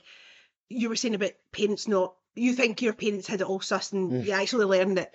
Nobody's got a clue. I guess when you become an adult and you become a parent, parent as well. Yeah, you realise that, that, like. I've got so so much so much to apologise to my mum about. You know, she's not alive anymore, but I'm like, okay. And it's also that when you hear th- th- their words in your mouth is an also an interesting thing as well, isn't it? That's a, it's a kind of I, I just I'm really impressed by you because you seem like somebody who does say yes to things that excites them, but also that scares them too. Mm. Like you have endless responsibilities. You run a very successful business with you know staff, like have done for years. You've got a family. You you know you've got kids to look after, but it seems like you're still on your own adventure. And I think that's what's It's- impressive as well. Really, like, you haven't really. let that go. I've, I've argued with uh, one of my friends, and I, I do. It's, I think it's it's it's somewhat selfish. I think in some respects. I just I watch people that that sacrifice everything for their kids, and I find that I, my attitude towards some of it is that you're actually robbing them of living their own lives and, and making their own mistakes and you're trying to protect them but some of the I keep some going of back to some of going to happen. no, but, anyway. but some of it is the best things. It shapes you. Yeah, yeah, yeah. So if you yeah, need to, you can't you know, it. I want to try and avoid. Of course. You know, you, you, you Ah, put them in and you you blah, blah, blah, that. But but we kind of need to do some Just of that figure it out for nonsense. yourself, You know, yeah, some of it. You know, you go back to some of the naughtiest things you ever did, made you who you are, and actually. with a wee smile grin on your face. It's actually it was fun. It was naughty, but it was fun, whatever that was. Yeah. And so you try and allow, and I think I was saying to people a lot recently, I, I don't, in my opinion, in my experience, what I felt was that you were led to believe that, yeah, do you know what? Put up with all this crap just now, and later on, then the fun happens. And and like- you know, and and the, the, the childhood was your your most, and all of that, all of that Uh-huh. stuff was the fun bit. Once you get into mortgages and Right, all like, of that, you know. So so the idea that you you you you stress yourself out through exams and through education to have a really really shitty time through that, thinking there's a payoff at the end of it, that, that's not true. And I think we've got to find that you know It's you're a trying. balance, isn't It's a balance, isn't now I it? work with young people all the time, and, and I can see the stress of exams and stuff. And it, it's easy as an adult to be like, "Oh, okay, it doesn't really matter," or just do your best. Mm. But I genuinely mean that when I'm saying to them, like, you can only do your best. Mhm. It's not going to be the be all and end all. It's one day. It's one exam. Like, Well, that's it. It's know, not. It's, it's a snapshot. it's, not, a- saying don't try and Yeah. don't bother, also it's it's you know one box, and It's- not everybody fits in Well, there. it doesn't. That's it. I That's mean? it. And it, is, it does, does seem to be in many cases only one one way of doing it. Mm. And you know, you'll know, and I certainly experienced that there's so many jobs and possibilities in life that were never given. You know, the, the, you know, I'm I'm going. How did you get into that? Nobody Ah. told me about that in my career. Yeah. Name. Nobody. That's a that- job. That's a, Ah. you- Yeah. And you go, and so it is. Get, get an education so it keeps your options open. Of course. But do what you love. Absolutely. And that's what I think eh, to me, you know, what you present as like you have got a passion for your career and your job and that, you know, your business, but that's not just, that doesn't make the whole you. There's so many, you know, you come in the door and we're talking about music, like mm. you've got so many strings to your bow. Mm. Who makes you?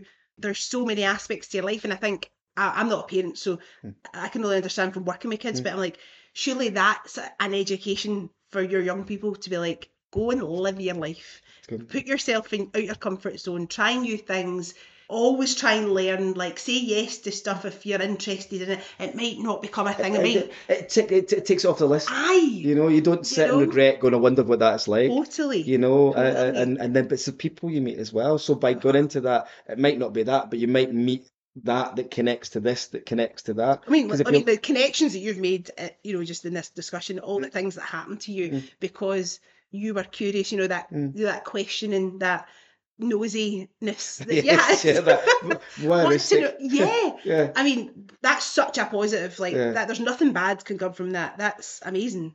I'm glad that I know you now Yes, because I'm excited what's going to happen next because it's going to be something exciting. I hope so. I'm it's not going to be. excited. It's definitely not going to be humdrum mundane.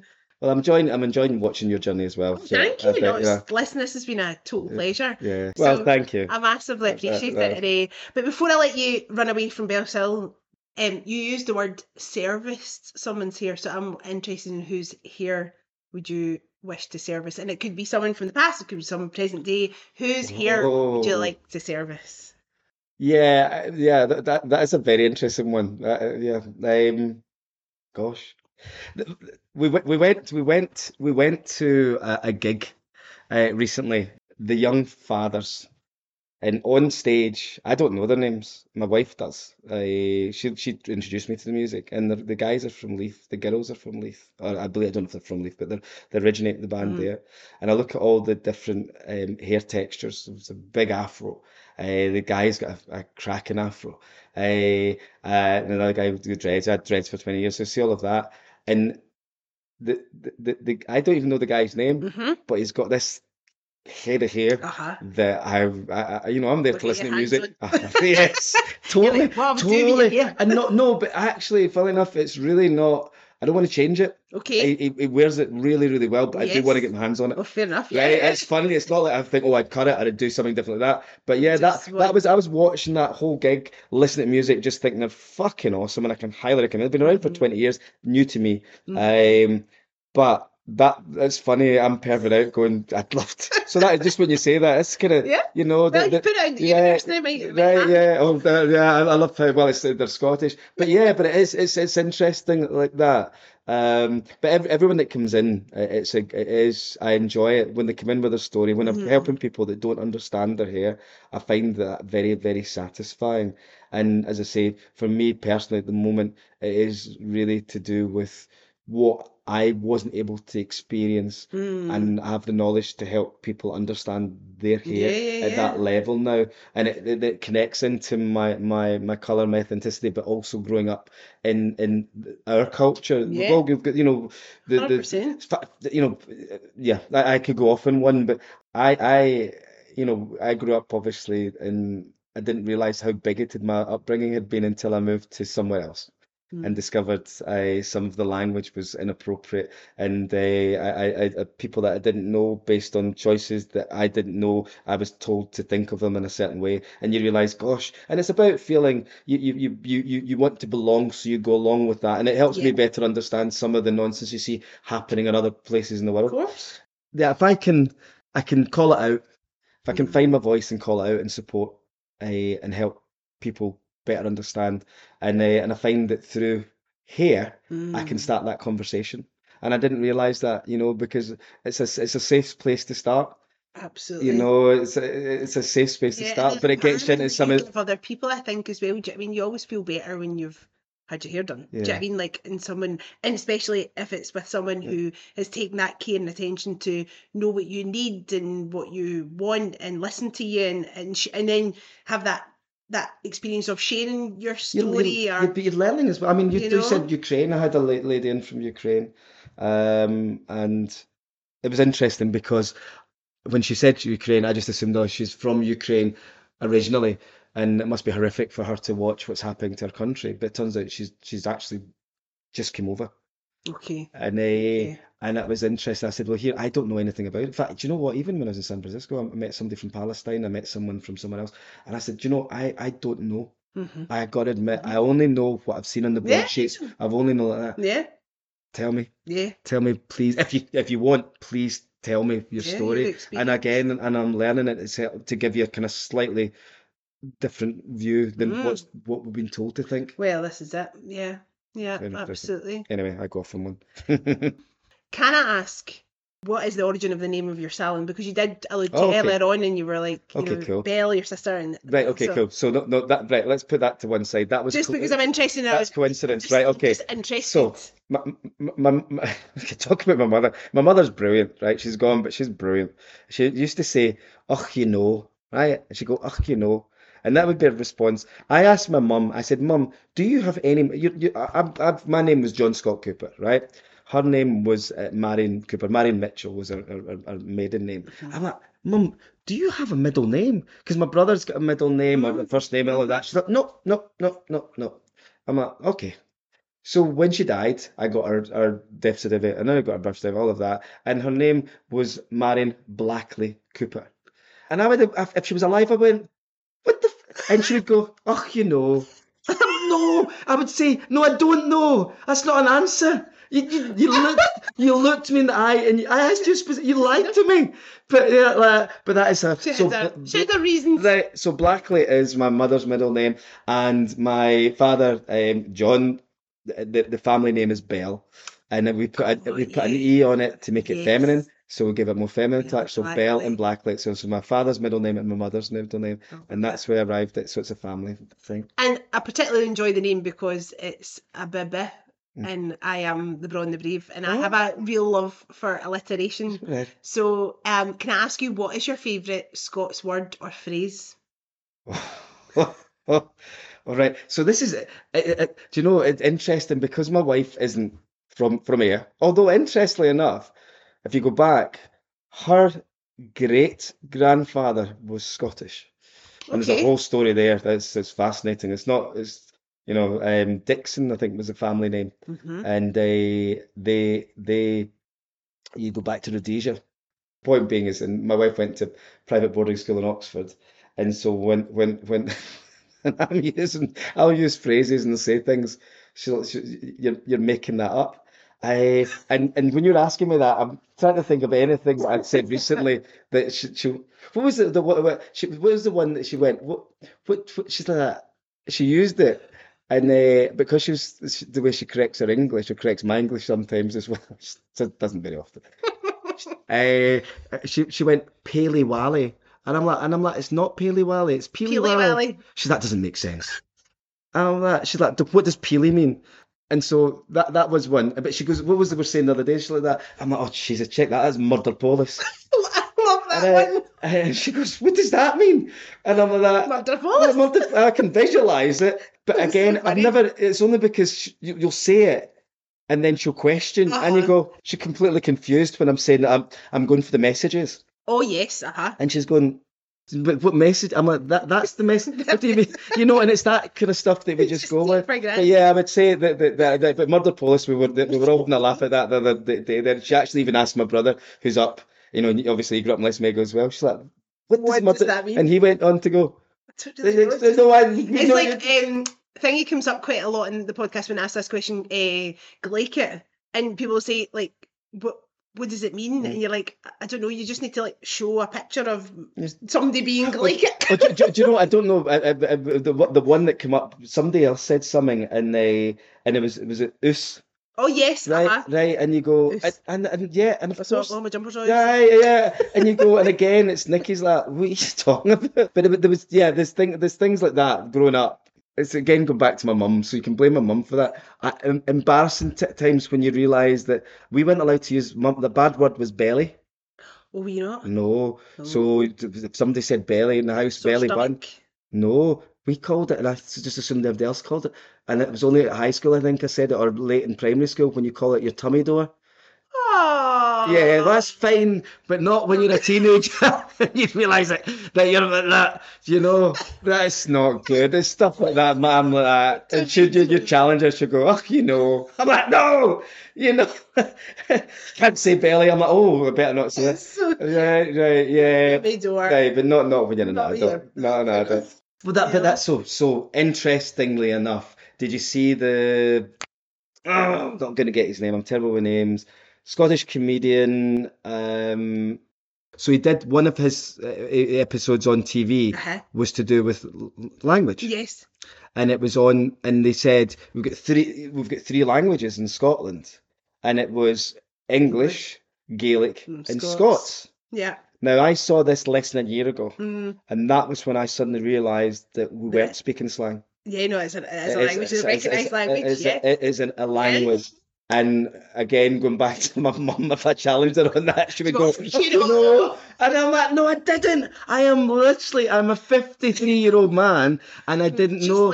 I just I'm thought, I'm, I'm, I'm, bilingual. yes, I've finally, I can go more than one. But, but, but just, you go, and that, that's the stuff, that, that that's the stuff that really bothers me. Mm. That, that, you That- know, yeah, that it was. I. that we've been led It's, to it's still misunderstood, I think, and a lot of people still will say, "Oh, you're speaking slang." And you're like, no, but but but, but, yeah, but but all of that that that because we're conditioned to believe somehow we're inferior mm. we're conditioned to believe and it's all of that you know and it, it, it's and and that that's the the yeah all uh, you know and that's why I say we could get into It's like taking it on board now and celebrating it, and do you know what I mean, and keeping it alive. Yes. Because if we don't use it, it'll go. Do you know what I mean? Like, so it's important to keep these things live. Like, Mm. and I'm not an expert in Scots by any manner of means, but I think it's important for people to express themselves in the way that they want to. And I think that's coming back around to the idea of the podcast is that nobody can tell your story like you do because it's yours. Do you know what I mean? And Mm. that's the joy that I get from sitting listening